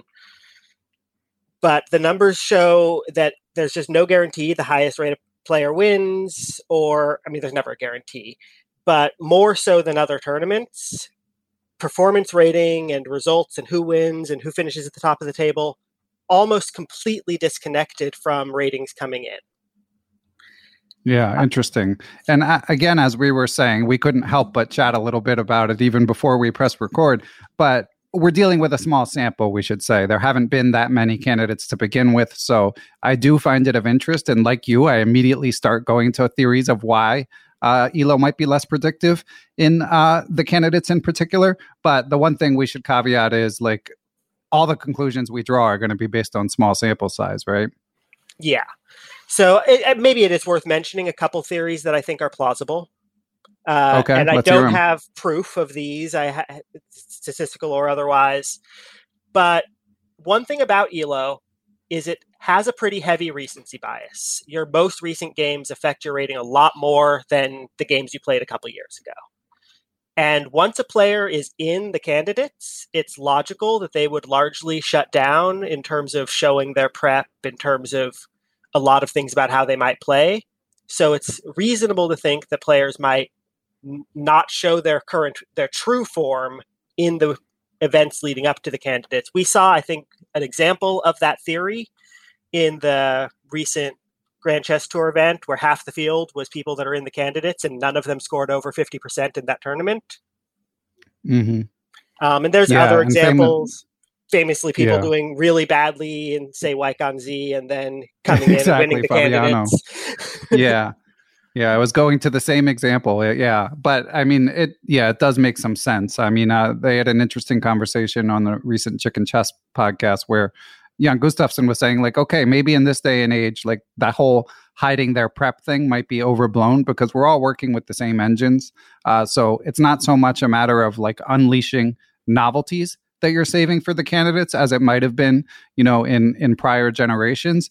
But nonetheless, um, there's questions of motivation, and you know, it's not so much hiding prep as like uh, maybe not playing the opening you're working on, something like that. So it's not like you have some novelty you're unleashing, but nonetheless, you're not you're not trying to maximize your win probability in the tournaments just preceding the candidates which at the elite level like any edge that you don't take is going to uh, filter through to your elo and then hurt you in the uh, possible betting markets and the um and the um your stuff like your your model based on rating.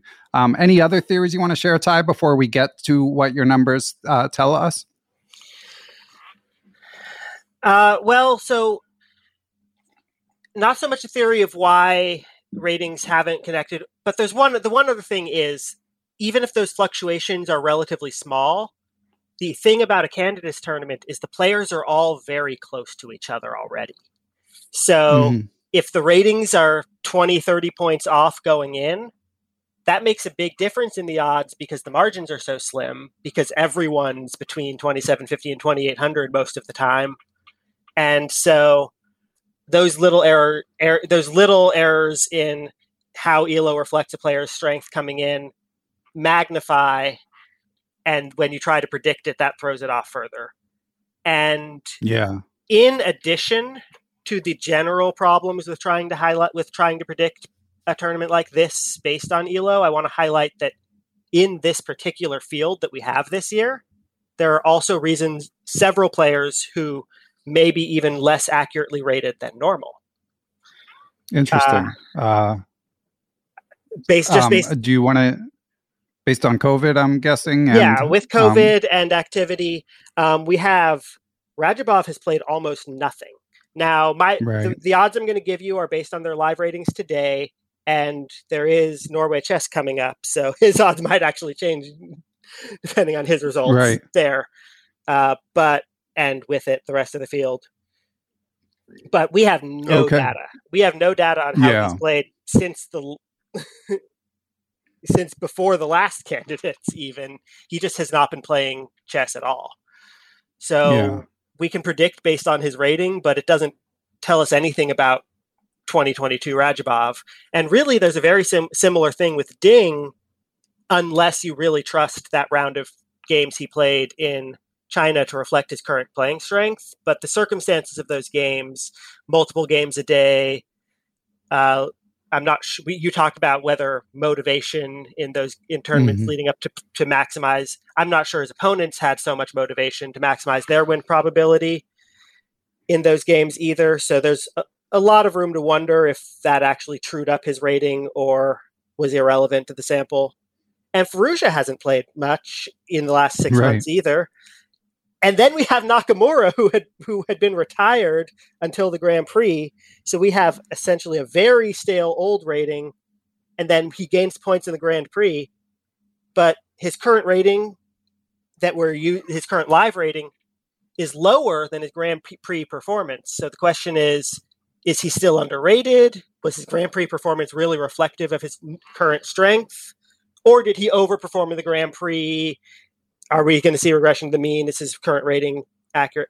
I don't know. So we have yeah. a whole lot of players in the field where when I actually look at their current rating, I have questions about its accuracy to begin with. Yeah. Okay. So huge asterisk uh, huge going asterisks. in. Yeah, and I agree, and that's part of what makes this up. I mean, uh, all candidates I think are compelling, but yeah, that that that certainly makes it even more interesting to me than if there were like someone fifty points ahead of the field uh, in in like peak form. I mean, to me, it's a very wide range of uh, outcomes. But let's get to it, Ty. So I also pulled the most recent numbers from BWin, uh, one of the few betting sites where I've been able to find. Um, uh, betting odds and converted those to probabilities. And I know that you also have your ELO based um, um, model. And one thing I just note about the BWin, often these betting markets on chess are not like you can't bet a million dollars on it, you know. And obviously, the more you can bet on something, the air quotes sharper the price is going to be. But I will note that the line has moved because I had looked before, and uh, and uh, it, it looks like Fabi's been bet up a little bit. Um, and Ding's been bet up a little bit. Anyway, I'll get to those, but let's hear your numbers, Ty. So, what does uh, what does your model assess as? Uh, you could just re- read them one to eight in terms of uh, probability if you're up for it. Absolutely. So, obviously, my model is driven by Elo, and the highest rated player in the field is Ding. So he is our favorite at twenty eight point five percent. Okay. And I'll, there's a note there, which 28.5% is not that high for a favorite. That puts, you know, the rest of the field at 71.5. So he's really a, he's a favorite in best chances, but he's nothing near an odds-on favorite. Wide open tournament, always fun. Next is Alireza Firouzja at 20.1%. Then I have uh, Fabiano Caruana 14.8%. Wow, that's that's a lot low. Like, uh, yeah, a lot lower than the betting market. But go on, we'll discuss it when when we're done. Ian Nepomniachtchi at nine point one percent. Richard Rapport at eight point six percent.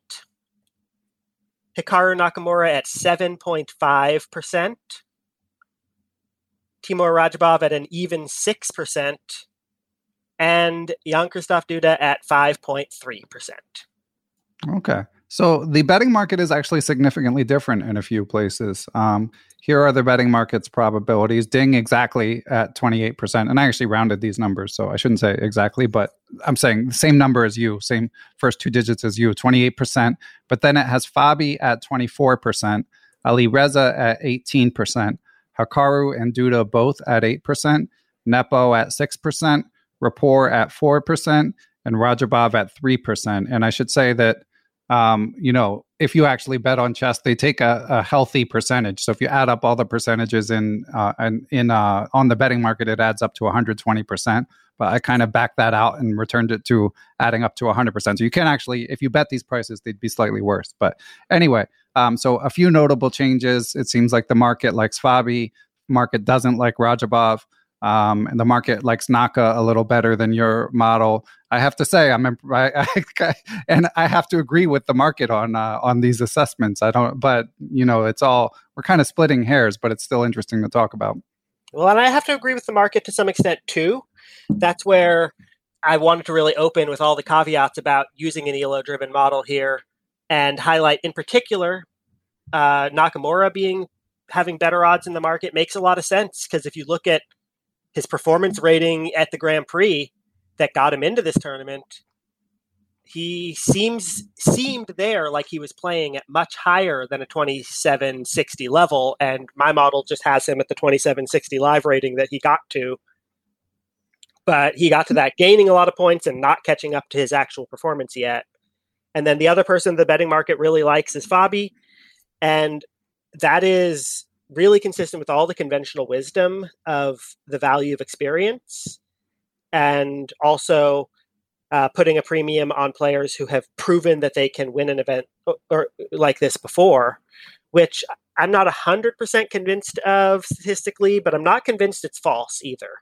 Um, it, it, sometimes sometimes there's conventional wisdom and the stats are just like no that doesn't make that, that that's not in the numbers so I like to try to disprove things, and I've tried and failed to disprove that particular theory that winning previous events like this means something. I do think that it's captured in rating. I mean, you win events like this, you gain a lot of rating points. So, mm-hmm. but there is one variable that I want to highlight that another predictive model out there that I respect used. Uh, the Smarter Chess uh, Pub has a prediction where they use not only current rating but also a player's peak rating. Yeah, I was wondering about that. Shout out to Smarter Chess. And how was it different? Uh, they well, Fabiano is the player who has a peak rating much higher than his current. Uh, yeah. More, the, uh, Nakamura also has a peak rating much higher than his current.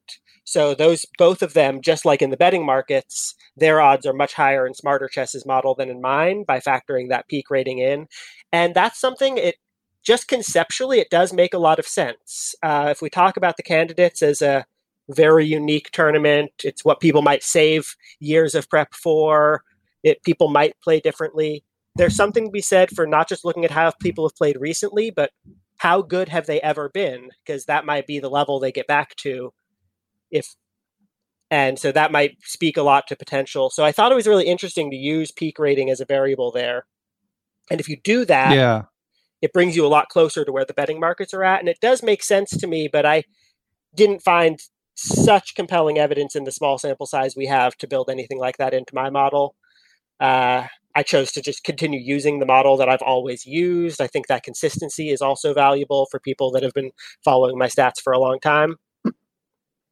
Mm-hmm. Well, yeah, I mean, and, and it's good. You know, you it defeats the purpose of a model if you're looking at the outputs and then tweaking the model to get the result that you want. You know, if you're exactly. if you're torturing the data, if you're torturing the data. So, um, so yeah, I, I commend you for that. And then yeah, uh, we'll we'll link to um to Matt from Smarter Chess's blog post as well, um, because yeah, I do enjoy their coverage as well, and it is worth getting different perspectives and forming your own assessment. One other thing I'd mention about the betting markets is, you know, something like that. Again, I don't even know how easy it is to bet on something like bwin. I mean, they're based in in Europe, um, so uh, that makes it might make it harder for American chess fans to to bet. May, some more places to bet may crop up, but anyway, there may be a factor where, like you know, in sports, like the the Lakers and the Man Uniteds, like the most popular teams, tend to get bet up a little bit. They can often be overpriced relative to uh, teams that have fewer fans. And I think there could be a similar dynamic in play in a betting market where someone like Fabiano and Naka, like irrespective of their chess strength, they may just have the most fans. Certainly Naka. So uh, not surprising in that regard either that he's um, his price is going to be a little um, higher than than it would be if you do it strictly based on Elo. And I was actually surprised his price wasn't higher than it is because he was mm-hmm. his price was a touch higher than my ratings, but only what like a, a couple percentage points and there's a decent a decent statistical argument for that with performance rating recently etc so he was actually um, priced pretty fairly relative to pure elo and i thought that there might be a bigger bump from his fan base yeah yeah that makes sense. I mean i certainly um i don't think it's a bad price betting wise eight eight you know getting 12 to 1 or whatever it might be. Um, it wouldn't wouldn't shock me if uh if uh nakamura won. Um, yeah. So uh my last questions ty and you you know you may want to punt on this but if you were to uh, the two questions are if you were to buy one of these stocks at the price obviously any any bet you make you're more likely to lose than to win. As you said, it's not like Ding is a favorite over the field. So, A, if you were to buy one of these as a stock, and B, who you actually would pick to win. And again, since you're making the model, I'll understand if you uh, punt, especially on the second question. Well, yeah. On the first, uh, on the first question, who I'd pick, there was one player whose betting odds came in a little lower than my model, and so that's when that's always the type of thing that a modeler likes to jump at. So I'd be inclined to jump at uh, that price on Alireza. I think his chances are better than that, especially because the twenty percent in my model is after losing a few rating points at a tournament that I don't think reflected his playing strength. Uh, he, he would have been closer to 25% in my model if he was still rated 2804. So getting him at 18% in the betting market, that's an intriguing number to me. I do think, despite all the debates about experience, he certainly may not win it. Everyone is an underdog, but I think he could. I think there's a chance he's just the best player in the field right now. And we ha- he hasn't proven that yet. He would have he will have to in June, but there's a chance he might be. And if anyone if anyone has a chance to really just come in and blow the field away and be much better than we thought, I think it's him.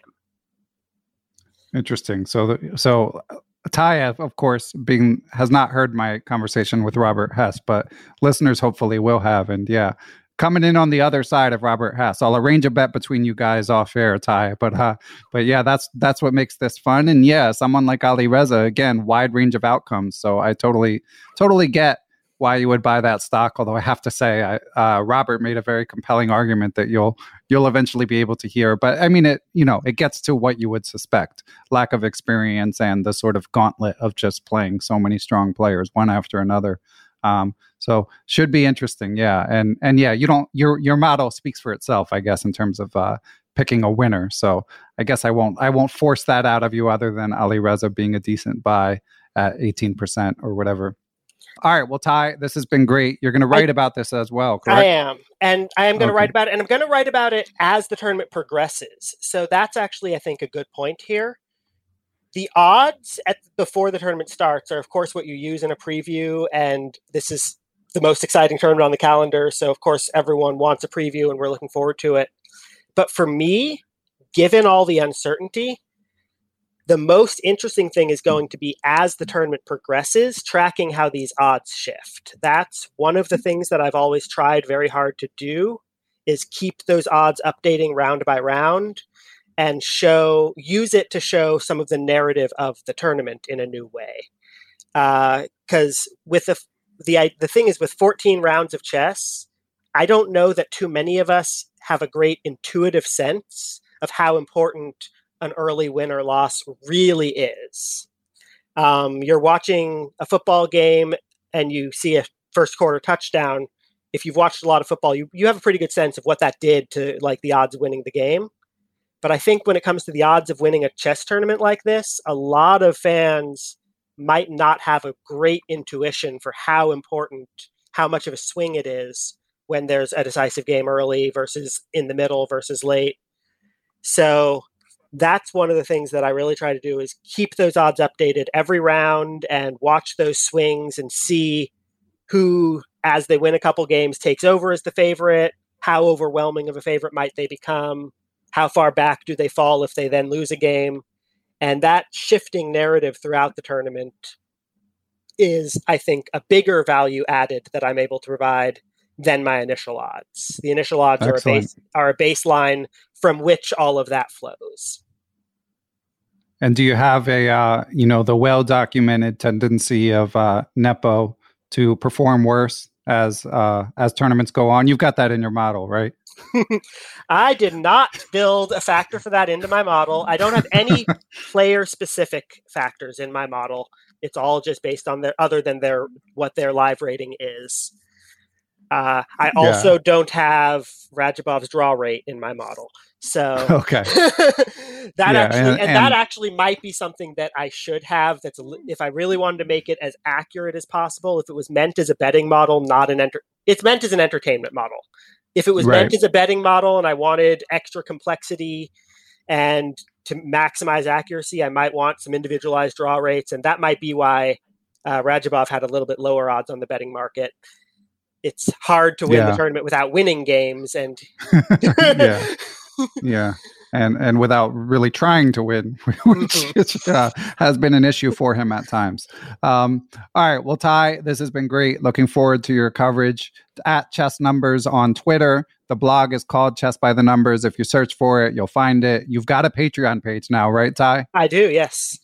Thank you for suggesting that last time we talked Yes, yes, and and listeners, if you are a regular reader of Ty's as I am, and you're able to, uh, definitely recommend supporting him, um, supporting his his work as I do. So yeah, Ty, can't wait. Uh, these these last two conversations with with you and Robert Hess have gotten me more excited. So now we get back to waiting and get back to our families here on uh, Memorial Day weekend in uh, in the United States. Absolutely, uh, yeah, I can't wait for this tournament. Okay. It's going to be amazing. Okay. Thanks as always, Ty. Thanks to everyone who helps make Perpetual Chess possible. Big shout out to my producer, Matthew Passy. I'd also like to thank the Blue Wire Podcast Network, with whom we are proud to be affiliated. Be sure to follow us on social media, Beneficial One on Twitter at Perpetual Chess on Instagram, and or you can join the Perpetual Chess Facebook group. You can email me, ben at perpetualchesspod.com. And of course, last but not least, I'd like to give major thanks to the Perpetual Chess Patreon and PayPal supporters. Those who choose to join that community based on their level of support can do things like submit questions for guests of the show, have access to live Zoom Q&A lectures with grandmasters who often have appeared on the show going over chess games, answering questions, stuff like that. And you can even get access to ad free perpetual chess if that's your preference. So, but most of all, thanks to everyone for listening, and we will catch you all on the next episode.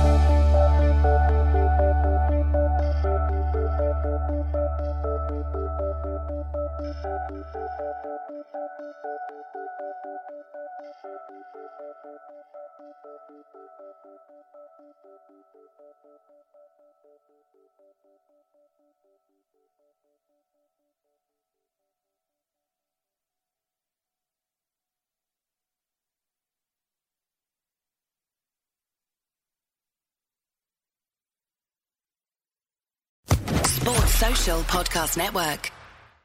Hey guys, it is Ryan. I'm not sure if you know this about me, but I'm a bit of a fun fanatic when I can. I like to work, but I like fun too. It's a thing. And now the truth is out there. I can tell you about my favorite place to have fun Chumba Casino. They have hundreds of social casino style games to choose from, with new games released each week. You can play for free anytime, anywhere and each day brings a new chance to collect daily bonuses. So join me in the fun. Sign up now at ChumbaCasino.com. No purchase necessary. VGW. Void were prohibited by law. See terms and conditions. 18 plus.